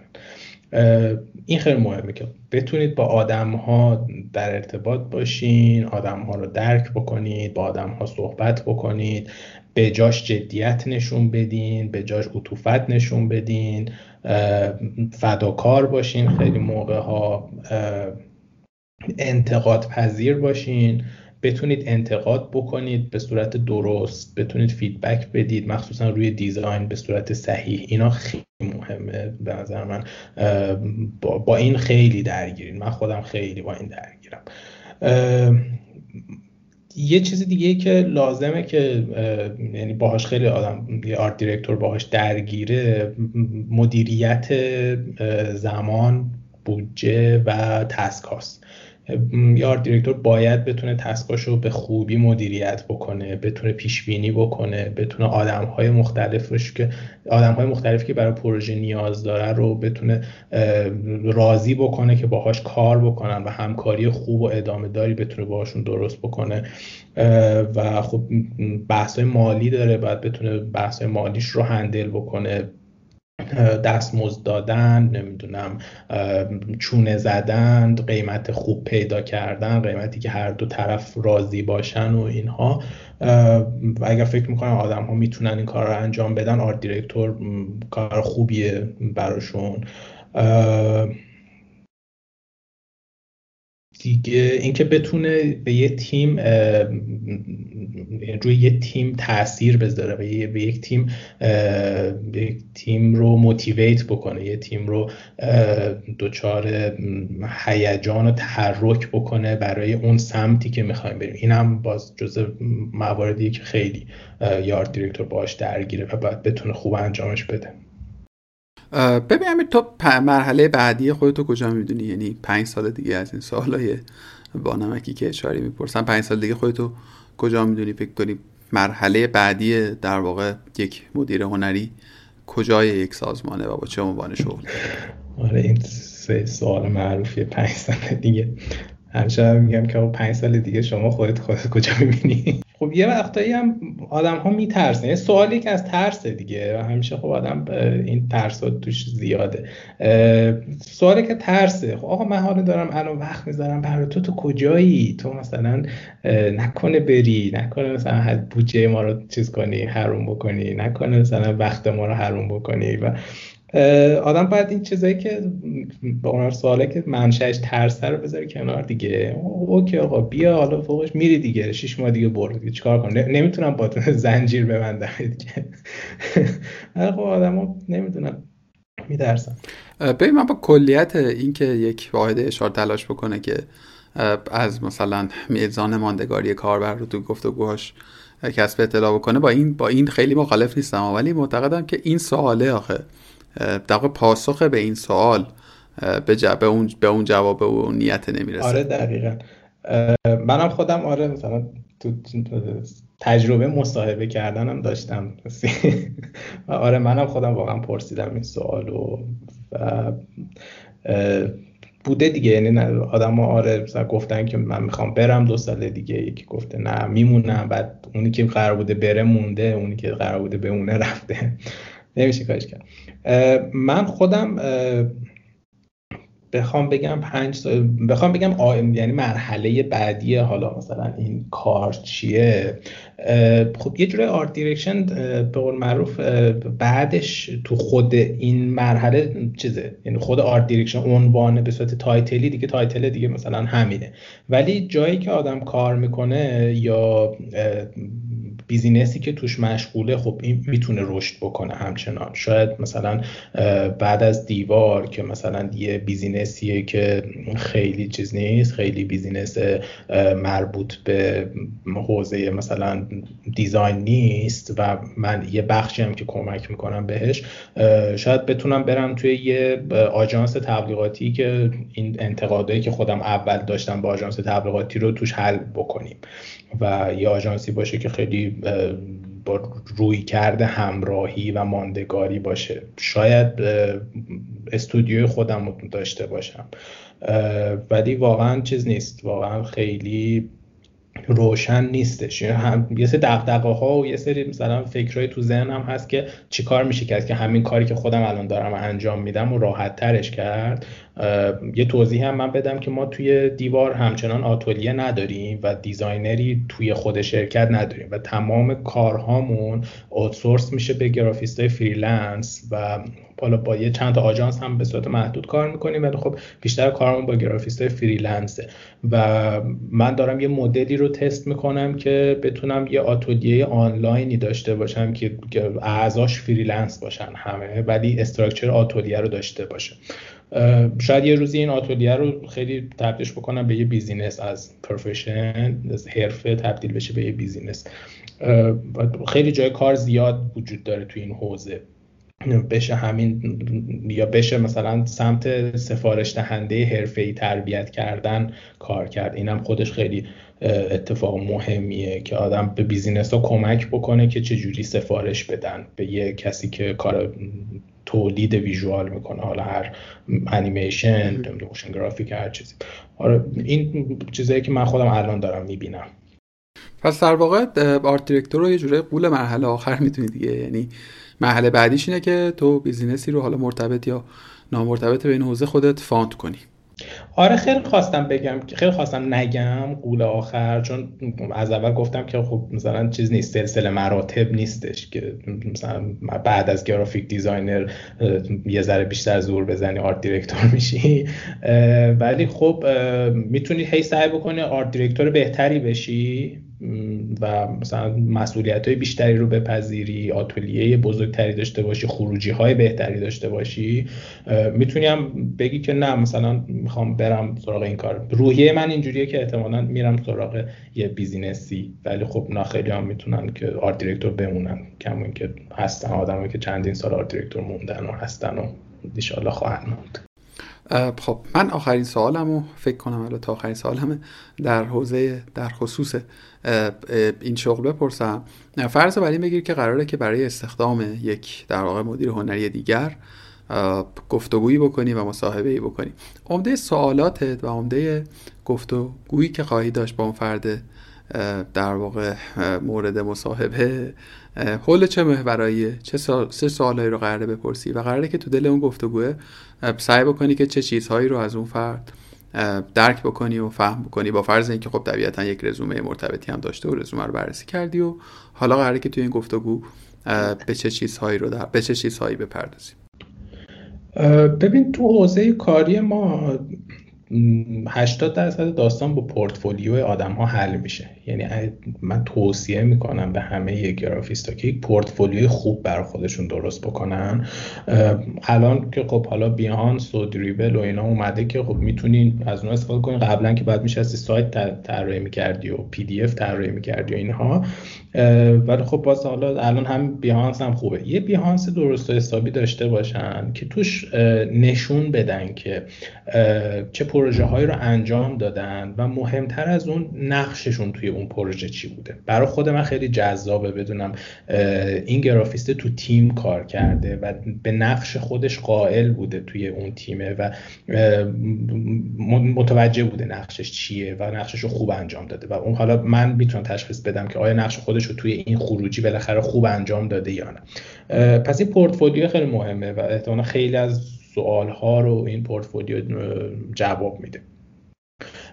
مسئله بعدی من در مورد تیم ورک از آدم می‌پرسم. ببینم که چقدر باز دوباره تجربه کار تو تیم داشتن چقدر با تیم کار کردن. چقدر نقش سفارش دهنده داشتن چقدر نقش منتقد داشتند کار رو تونستن نقد بکنن و یه کاری رو که یعنی مثلا این برای من خیلی اتفاق خوبیه که یه کاری که داشته مسیر اشتباه می‌رفته رو این آدمه تونسته با نظراتش ببرتش به سمت یه کار موفق. این واقعا مثلا پوان خیلی مثبتیه برای آدما. اینکه خیلی باز روی این سلسله مراتب آدم ها چیز نداشته باشن. اون آدم خیلی رو سلسله مراتب focus نداشته باشه. یعنی مثلا بگم که خب مثلا این کاره به نظرت کار خوبی بود؟ مثلا میگه نه. میگم خب چرا پس خروجی شد؟ چرا مثلا کار انجام شد؟ مثلا بگی که خب مثلا CMO تایید کرد دیگه. یا مثلا سفارش دهنده تایید کرد. منم گذاشتم. و اصلا جرم اولی که گذاشتی تو پورتفولیو جرم دومی که چرا گذاشتی چرا بحث نکردی با اون آدمه؟ آیا می‌پرسن بحث کردی باهاش؟ تونه مثلا سعی کردی قانعش کنی؟ و خب این خیلی چیز مهمیه این آدم. مسئله بعدی نه در مورد feedback گرفتنه. چقدر اون آدمه می‌تونه خوب feedback بگیره و چقدر گوش شنوا داره و مخصوصا تو مواردی که خیلی این برای حوزه کاری ما پیش میاد که سفارش دهنده خوب بلد نیست feedback بده. با صفات بد در مورد کار صحبت می‌کنه. کامنت های خیلی گیج کننده میده و خیلی کلی مثلا شاید خیلی جزئی ممکنه صحبت بکنه و شاید تحت تاثیر مثلا یه سری اتفاق ها باشه. و اون آدم باید بتونه که اینها رو تشخیص بده. اولا مسلط باشه به اعصاب و معروف نحوه بیان خودش. و دوم سعی کنه که گفتگو رو به سمت خوبی ببره. بتونه از لابلای همه این صفات بد همه این کامنت های غلط اون چیزی که سفارش دهنده مد نظرشه و اون چیزی که سفارش دهنده لازمشه رو بهش بده. این باز خب خیلی اتفاق خوب و امتیاز بالای تشخیص این اتفاقه. حالا همه اینا نمی‌تونم ما به ازای سوالش هم بگم. حالا اگه خواستیم بگو که ما به ازای سوالش هم بهت بگم. اینکه چقدر شبکه داشته باشه اون آدم بین جامعه حالا همکاراش مثلا من گرافیست چند نفر گرافیست دور برم دارم چند نفر انیماتور دور برم دارم چند نفر سناریست دور برم دارم چند نفر کپی رایتر دور برم دارم. اونایی که ندارم آیا می‌تونم برم باهاشون صحبت بکنم و باهاشون connection ایجاد بکنم؟ این خب خیلی مهمه و در آخرم اینکه چقدر از business ی که داره براش مصاحبه میده سر در میاره. و حالا نه اینکه مثلا طرف شب قبلش رفته سایت مثلا business رو نگاه کرده. نه اصلا رقیبای منو می‌شناسه نکته هایی که مهمه برای business منو می‌شناسه ایده ای داره برای اینکه چجوری بهترش کرد ایده ای داره که توی چه می‌دونم social media ی من چه خبره ایده ای داره که توی وبسایت من کجاها اشتباه من دارم کار انجام میدم و حالا بحث های دیگه. اینا به نظرم چیزایی که برای کسی که می‌خواد art director بشه خیلی مهمه. در غیر این صورت می‌تونه یه گرافیست بشه. امیر فکر می‌کنی که برای در واقع apply کردن برای شغل مدیریت هنری چند سال سابقه کاری لازمه؟ یعنی فردی که بخواد در واقع اپلای بکنه برای این شغل چند سال باید سابقه داشته باشه؟ خیلی واقعا مختلفه برای آدم ها من آدم بودم که آدمی هستم که ورکولیکم و مثلا یه مسئله داریم بین مثلا بچه ها میگن مثلا امیر با چند نفر دیگه شب در موزه بودن کلا تو شرکت ها همیشه مثلا موقعی که مجرد بودم که مثلا واقعا یادم نیستش که مثلا شب زودتر از مثلا نه شب من از شرکت زده باشم بیرون گاهن حتی بیشتر. تو مثلا دفتر کیانش پول که کار می‌کردیم دوشک بادی هم داشتیم حتی با یکی از دوستان خیلی مقاشر هم میخوابیدیم تو شرکت.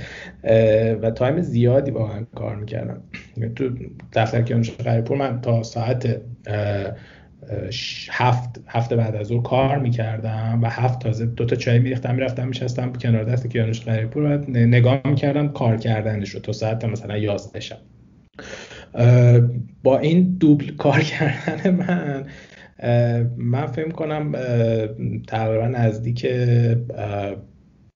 شاید مثلا 6 7 سالی رو 6 7 سال بعد از 6 7 سالم می‌تونستم position art director رو داشته باشم. ولی خب برای خود من نزدیک مثلا 10 12 سال تقریبا. طول کشید. سابقه با 10 12 سال سابقه کاری اومدم دیوار. ولی واقعا فکر نمی‌کنم دیگه حداقل 6 7 سال رو باید وقت بذاره یه نفر. ببین یه نکته ای که من به ذهنم رسید یعنی به من یه کاری که دارم توی همه این گفتگوها می‌کنم اینه که چون یه بخش مهمی از همه گفتگوهای من حداقل تا اینجا حول مهارت های نرم بوده. و من خیلی سعی کردم که از دل این گفتگوها مدل استخراج بکنم یک یک مثلا مسیری رو بتونیم برآمده از تجربه بچه های مختلف پیشنهاد بدید. تا الان که موفق نبودم و خیلی هم امیدوار نیستم حقیقتا. اما یه چیزی که راستشو بخوای حداقل در حوزه ارتباطات و network و امثالهم بهش پی بردم. یعنی وقتی که به career خودم نگاه می‌کنم می‌بینم که من خیلی هم تلاش خاصی واسش نکردم. یعنی یه بخشهایی از قصه گویی که با گذر زمان و با تجربه اندوزی خودش حل میشه. می‌دونی؟ یعنی مثلا خود من ارتباطم با تو چجوری مگه به وجود آمد؟ ما یه جلسه کاری داشتیم. تو توی مجموعه دیگه بودی من توی مجموعه دیگه بودم. بعد اصلا خود این جلسه بر اساس یک دوست مشترکی برگزار و برقرار شد که خود اون دوست رو هم من از محل یک مثلا یک کار دیگه ای شناخته بودم. می‌خوام بگم من برای هیچ کدوم اینا تلاش مثلا ویژه‌ای نکردم. هیچ وقتم حقیقتا در هیچ مقطعی از زندگی به خودم نگفتم که خب میلاد تو باید الان مثلا روی نتورک آدم هات مثلا کار بکنی. می‌دونی می‌خوام بگم رفته رفته و به مرور این حاصل شد دیگه. یعنی کم کمک و رفته رفته تو با آدم های مختلف گفتگو می‌کنی با آدم های مختلف ارتباط می‌گیری و شاید شاید بخوام جنبندی این گونه باشه که بخشی از مواردی که داریم در مورد صحبت می‌کنیم بر اساس طی مسیره که حاصل میشه و در یک در واقع استمراری به دست حالا بر برخلاف تو من اتفاقا برای اینا خیلی تلاش کردم. حالا من چون یه خورده خودم مشکل چیز دارم یکم مشکل ارتباطی دارم با آدم ها من خیلی تلاش کردم اتفاقا برای این بخش داستان و اینکه اصلا بتونم با هنوز من برای وقتی می‌خوام با یه همکار جدید مثلا شروع به همکاری کنم استرس می‌گیرم. شاید برای استرسش مثلا حتی مثلا یکی دو روزم حتی بندازم عقب تا این استرس بتونم تو خودم حل کنم. ولی خب چون احساس می‌کردم که دارم کار درستی می‌کنم براش وقت گذاشتم تمرین کردم سعی کردم استرس رو بذارم کنار. یه سوالی همون اول گفتی که فکر می‌کنی برای چه آدمهایی مناسب این کار؟ و من گفتم نمی‌تونم بگم برای چه آدمی مناسبه ولی میگم چه نیازهایی داره. برای همین بود. شاید من اگه می‌خواستم یه روزی خودم رو روی یه کاغذ بزنم و بگم که خب من این آدمم و چه کاری بر من مناسبه مطمئنا مثلا art director نبود جزش تو با این وضعیت مثلا ارتباطی با آدم ها چجوری مثلا می‌خوای بری این کار بکنی؟ ولی چون می‌خواستم چون احساس می‌کردم که الان مشکل حرفه گرافیک برای تبدیل شدن به business این مورد این art director این حلقه ارتباطیه سعی کردم که اونها رو فرا بگیرم اونها رو یاد بگیرم اونها رو بذارمشون کنار اونها رو به قول معروف پس بزنم اون استرس و اون سختی ها رو تا این اتفاق انجام بشه. فقط این نکته رو دوست داشتم بگم. ببین البته درست میگی یعنی الان که بعد از این توضیح تو کمی فکر کردم که خب من اصلا شغلم توی برهه ارتباطات بوده. یعنی مسیر و در واقع تجربه سیستم من احتمالا با تو خیلی تفاوت داره. تو اگر که تجربه تو بگی و فکر کنم مثلا رودمپی اگر که داشتی یا آزمون و خطایی کردی که به نتیجه رسیده با ما شیر بکنی فکر کنم اتفاق خیلی خوبیه. آره دیگه ببین من به خاطر همین ضعفایی که اتفاقا توی کامیونیکیشن داشتم سعی کردم که یعنی باید فکر می‌کردم به اینکه خب الان اگه قرار برم مثلا با این شرکت مثلا صحبت بکنم یا با این کارفرما اگه قرار برم صحبت بکنم باید بشینم چجوری فکر بکنم چجوری صحبت بکنم. گوگل می‌کردم که آقا مثلا توی جلسه بیریف چی بگی چجوری بگی چه کاری بکنی. شاید خیلی این چیزا رو آدما مثلا نیاز به فکر نداشته باشه براشون. و من می‌رفتم و میخوندم اینکه چجوری با آدما ارتباط موثر داشته باشی چجوری با آدما بتونی شروع بکنی صحبت رو. و خب حالا یه سری اتف... یه سری صحبت کلیشه ای هستش که حالا همه میگن که نمی‌دونم چجوری بشینید و چجوری صحبت رو شروع کنید و این داستان ها ولی خب ته تهش من خودم چیزی که خیلی همیشه کمکم کرد برای اینکه بتونم با آدم ارتباط برقرار بکنم و ارتباط ایجاد بکنم. یکی درک کردن تو حوزه مثلا کاری یکی درک کردن کار اون آدم است و اینکه سعی کنم که تو حوزه کاریش بهش فیدبک بدم بهش کمک بکنم و آدم موثری باشه دوست ما دوست مفیدی باشم براش تو حوزه کاریش. و حالا یه سری مثلا تیریک های که مثلا چه جوری مکالمه رو شروع بکنی با آدما نمی‌دونم مثلا در مورد موسیقی من همیشه با آدم صحبت می‌کنم و اینها. کمک کرد که سعی کنم این چیزا رو بهتر ایجاد بکنم. این به قول معروف ارتباط رو بهتر ایجاد کنم.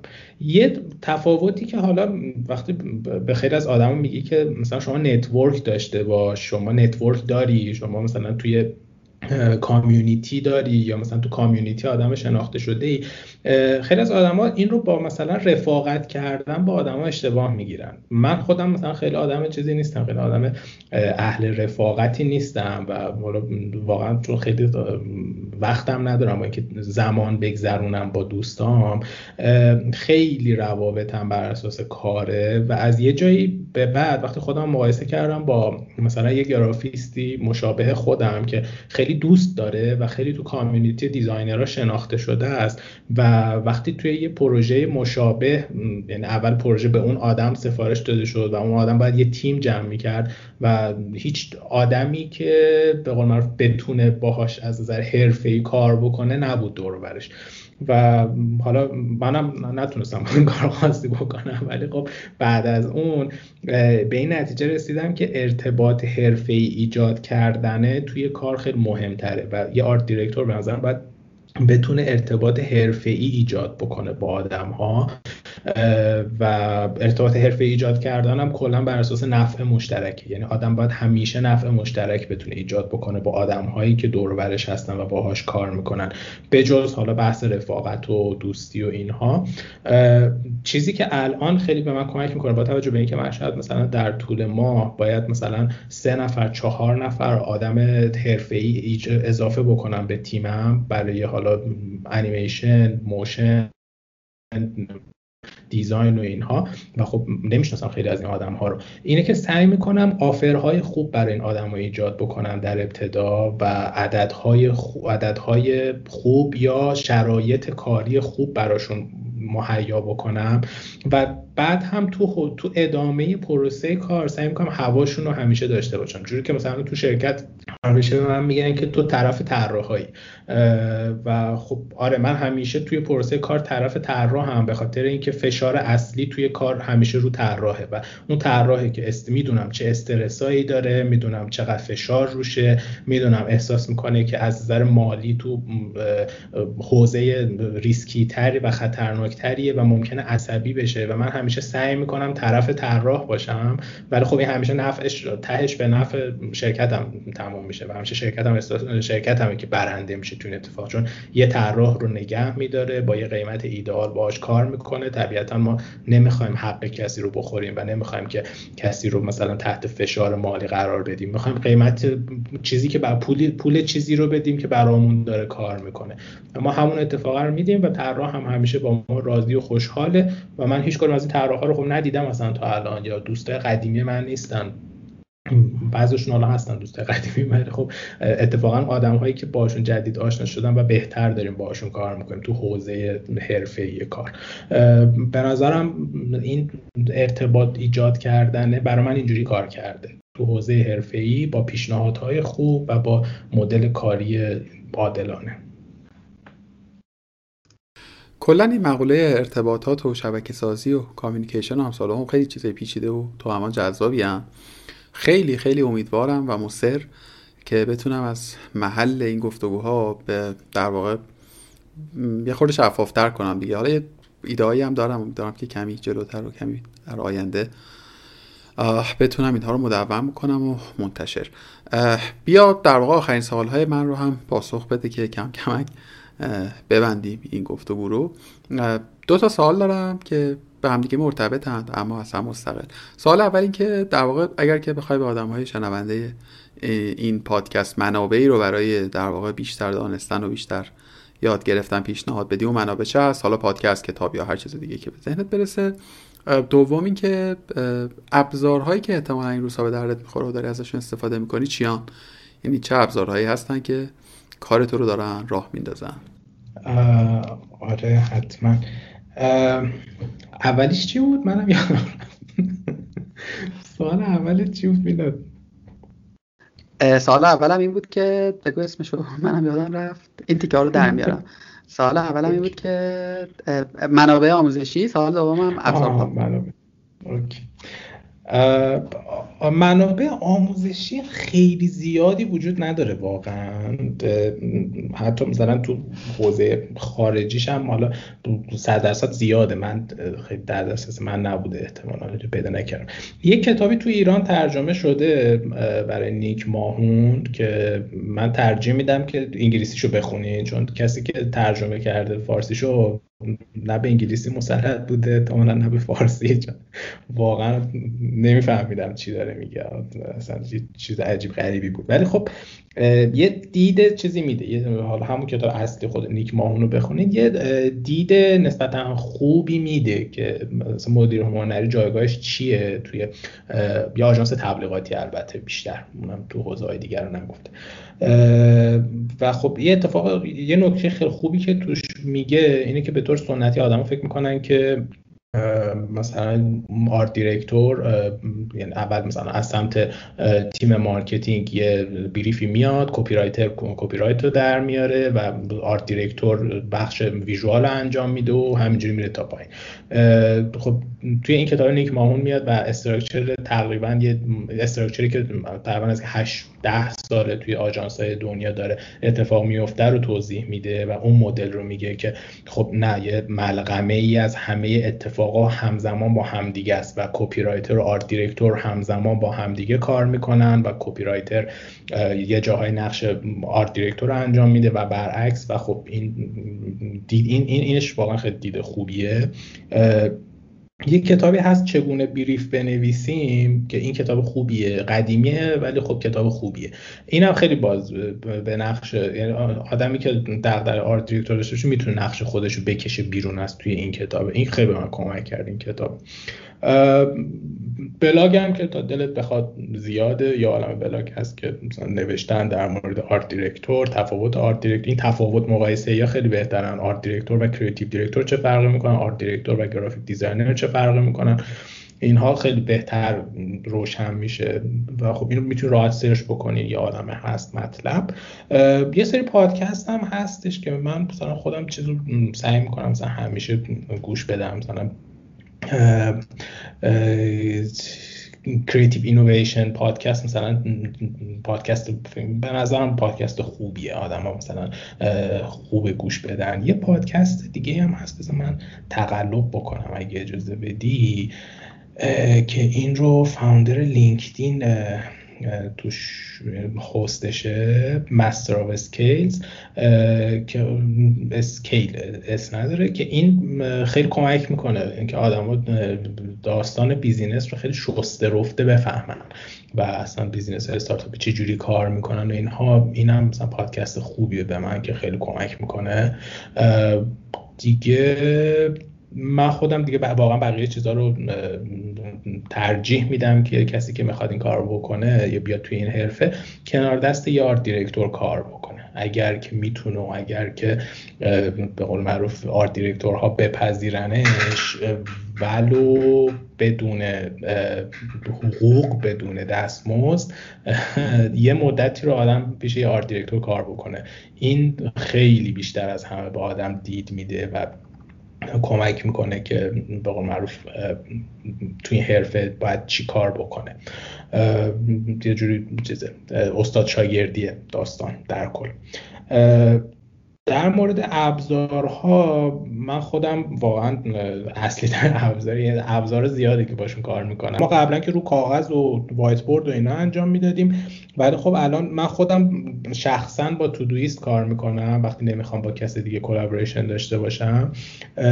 Asana رو یه زمانی کار می‌کردیم بعد حالا چون خیلی از بچه با Trello بهتر کار می‌کنم با Trello کار کردیم.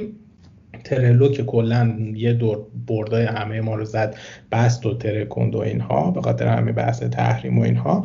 الان اومدیم روی یه ابزاری به اسم Airtable یعنی دو تا option داشتیم Monday.com و Airtable که Monday دیدیم اونم ریسکیه بابت همه بستن و تحریم و اینها و خب پولی هم هست و گرون بود نسبتا.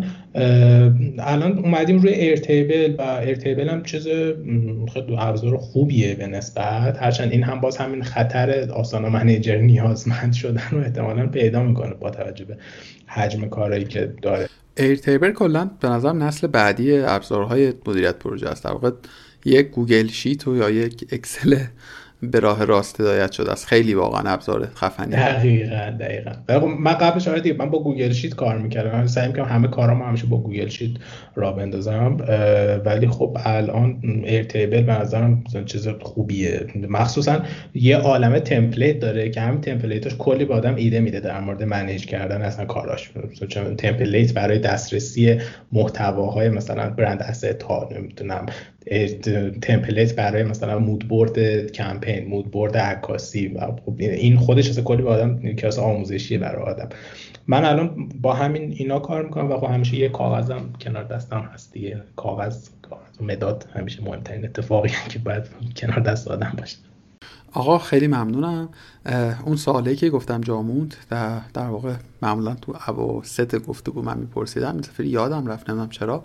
که یک روز کاریت رو برای ما توصیف کن یعنی یک روز کاری تو به عنوان art director در مجموعه که درش فعالی عمدتا صرف چه کارایی میشه؟ در واقع روتین روزانه تو شامل چه اقدام ها و چه task ا و چه کارهایی؟ ببین روز من که نه آغاز میشه نه تموم میشه متاسفانه. همیشه از روزی به روز دیگه منتقل میشه.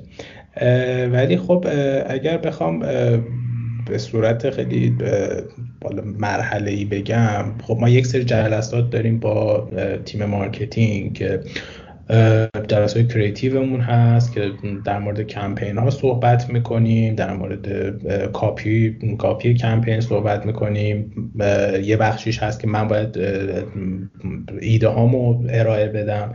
مثلا الان که خب کلا دورکاریم که ما همه اتفاقام تو Slack داره انجام میشه و خب من خودم تا الان مثلا یه سری از هنوز یه سری از افراد تیممو ندیدم. و یه سری channel داریم تو channel ها ارائه میدیم کارا رو و خب مثلا بعد ازشون دفاع بکنم یا کامنت های آدم ها رو بگیرم و سعی کنم اعمال کنم روش و اینها.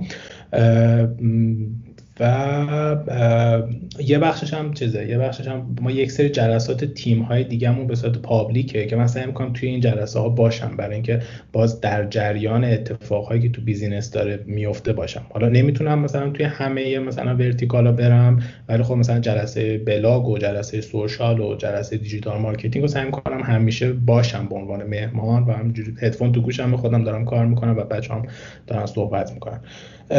سمت side داخل شرکتمون اینه side طراحامون که همشون freelance هستن. یه بخش کار یه در طول هفته مثلا یکی دو روز رو می‌ذارم برای پیدا کردن استعدادهای جدید و skill set های مهارتی جدید که اضافهشون بکنم به تیممون و باهاشون صحبت بکنم تعرفه هاشون رو پیدا بکنم چون ما با تعرفه انجمن کار نمی‌کنیم. سعی می‌کنیم با تعرفه خودمون با به یه تعرفه برسیم به بچه ها و لیست تهیه می‌کنم از تواناییاشون کاراشون و اینها. یه سری چیز داریم. مدل کاریمون که مدلی که طراحی کردم اینجوریه که هر کدوم از تیم ها که سفارش کار طراحی دارن و اضافهشون می‌کنم به یه گروهی توی حالا تلگرام یا واتساپ با طراح و اونجا سفارششون رو بریفشون رو میدن سفارششون رو صحبت می‌کنن و اونجا اتفاق سفارششون پیگیری میشه. به گروه ها دونه دونه سر می‌زنم چت های بچه ها رو می‌خونم. اگر موردی باشه که نیاز به دخالت من داشته باشه یا کامنتی اگه باید بدم روی یه کاری کامنت ها رو میدم و راهنمایی اگه لازم باشه راهنمایی می‌کنم و دعوا اگه شده باشه که بعضی وقت دعوا میشه سعی می‌کنم دو طرف رو به آرامش دعوت کنم و حل کنیم داستان و اینها رو. یه بخش بحث حالا کمپین آفلاینمون هستش. خب کمپین آفلاین هنوز دست خودمه. بخش طراحیش و پیگیری هاش و اینها با چاپخونه باید هماهنگ بکنم با مسئول marketing field مون باید کار marketing آفلاینمون باید مثلا هماهنگی بکنم و اینها. خب اینا رو باید بهشون برسم. بحث مالی داریم که حالا مثلا فاکتور این بخشی که با خودمه رو حالا فاکتوراشون رو ثبت کنم پرداختاشون رو چک بکنم. اگر فاکتورا موردی و داشته باشه برگشت بخوره اینها باید اینها رو به قول معروف هماهنگ بکنم که درست بشه و به موقع پرداخت بشه دلخور نشن کسی.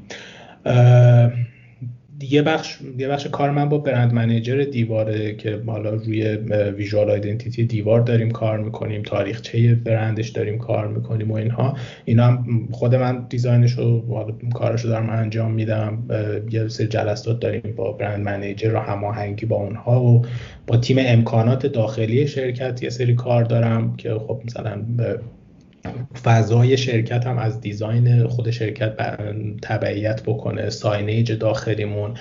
بحث الان مثلا کرونا هستش چجوری مثلا یه سه جلسه می‌ذاریم چجوری بچه ها رو مثلا سعی کنیم دعوت کنیم به اینکه خودشون رو مثلا مراقبت کنن از خودشون در مقابل کرونا یه سری signage طراحی کردیم یه سری تغییرات تو فضای شرکت دادیم و اینها. اینا رو مثلا من درگیرشم همچنان. و یه سری جلسات هم حالا داریم که کلا میشینیم توش ایده میدیم برای business. که مثلا تو marketing یه بخشی از بچه های creative بچه, بچه های creative شرکت یه تیم شدیم و سعی می‌کنیم که ایده های بدیم برای حالا بلند مدت تر برای توی business مون که حالا خیلی هم چارچوب marketing ی یا مثلا visual نداره و ممکنه حتی به product و اینها برسه. تقریبا همین حالا تو یه روز طبیعتا همش انجام نمیشه ولی خب هست دیگه. تو هر روز سه تا چهار تاش هست. آقا خیلی ممنونم. دستت درد نکنه. من تقریبا همه سوالایی که در واقع داشتم و ازت پرسیدم. اگر چیزی از قلم مانده یا سوالی بوده که ازت میپرسیدم و نپرسیدم و ممنون میشم که خودت از خودت بپرسی و پاسخ بدی. مرسی میلاد جان. لطف دارید. امیدوارم که برای شنونده پادکست هم جذاب باشه صحبت های من حداقل مفید باشه. حالا بهتر جذاب باشه بعد مفید باشه نه؟ چون اگه فقط مفید باشه ممکن کسی گوش نده. حالا امیدوارم جذاب و مفید باشه. مسئله یه مسئله رو من می‌خواستم بگم تو صحبت هم نمی‌دونم اشاره کردم بهش یا نه. تفاوت حرفه و بیزینسه. اینو شاید خیلی بهش دقت نکنه. خیلی من خودم خیلی خیلی وقت بود یعنی شاید مثلا یک ساله مثلا دارم بهش می‌پردازم که گرافیک یا گرافیست های ما یا گرافیک یا کلا اصلا اتفاق تولید محتوای بصری حرفه است یا بیزینسه. خب من خیلی فرق این دوتا رو خوندم که خب چه فرقی می‌کنن و اینها. و خب دیدم ما بیشتر حرفه هستیم. یعنی سعی می‌کنیم یه سری آدمی هستیم که یه توانایی داریم. یه توانایی دیزاین داریم یه توانایی خلاقیت داریم یه توانایی تولید مثلا motion graphic داریم و اینها. ولی و این آدم این حرفه ها وقتی می‌خوام بیام بچسبن به یه business مشکل دارم. چون business چارچوب و مختصات خاص خودشو داره مدل کلام خودشو داره. من گرافیست این طرف مدل فکر و مدل کاری خودم رو دارم و الزاما منافعمون با همدیگه همراستا نیستش. اگر کسی بخواد واقعا بیاد به این سمت یعنی بیاد به سمت art direction یا مثلا یه گرافیست freelance ی باشه که می‌خواد با business ها کار بکنه و می‌خواد رابطه خوبی داشته باشه. حالا صرفا art نباشه. به طورش خیلی خلاصه خلاصه اون سوال هایی که پرسیدی من می‌تونم بگم که یک گرافیست یا یک کسی که مهارت تولید یه مهارتی داره از نظر تولید محتوا بصری باید سعی بکنه به یک بشه یک business. به جز حرفه. و مدل business ها فکر کنه مدل business ها حرف بزنه مدل business ها منافعش رو تامین کنه و اینها. و در مورد این آدم ها بخونن و هر کسی که می‌خواد بیاد یه همچین کاری با همچین وادی وارد بشه بخونه در مورد بیزینس و تفاوتش با حرفه. من بازم خلاصه در خیلی از حرفایی که زدم همین یه دونه حرفه. همین من مورد دیگه ندارم. آقا خیلی ممنون. خیلی نکته درستی هم اشاره کردی و همونطوری که خودت هم گفتی اشاره کردی. یعنی مبحثه و مفهوم خیلی مفهومه. مفصلی است و خیلی جای تحمل داره. کم نیستن در واقع حرفه هایی که تعریفی دارن ولی وقتی در دل یک کسب و کار قرار می‌گیرن ماهیت نمیشه گفت متفاوت ولی کارکرد متفاوتی پیدا می‌کنن و خوبه که آدم ها به این موضوع هم تحمل بنمایند. من خیلی ازت ممنونم. بدون تعارف و اقراق برای من گفتگوی حدود دو ساعت خیلی آموزنده بود. دم شما گرم. من خداحافظی می‌کنم. نکته دیگه ندارم. از من خداحافظ. اگر که نکته دیگه داری لطفا بگو. ممنونم. مرسی ازت مینا جان. خیلی خوشحالم که تونستیم رکورد طولانی ترین پادکست کارگار بشکنیم. و امیدوارم که حرفام مفید باشه برای کسی که براش جذابه یا براش کنجکاوان کنجکاوی داره روی این حرفه و شاید خب خیلی منابع در دسترسی وجود نداشته باشه و منابع معاصری. من سعی کنم تصویر کنم حرفم رو و کارم رو و امیدوارم مفید باشه برای آدم ها خیلی ممنونم ازت که این فرصت رو به من دادی و خیلی خوشحال شدم که صداتو شنیدم باز. قربانت. منم صحبت دیگه ندارم. خداحافظت. و خداحافظ شنونده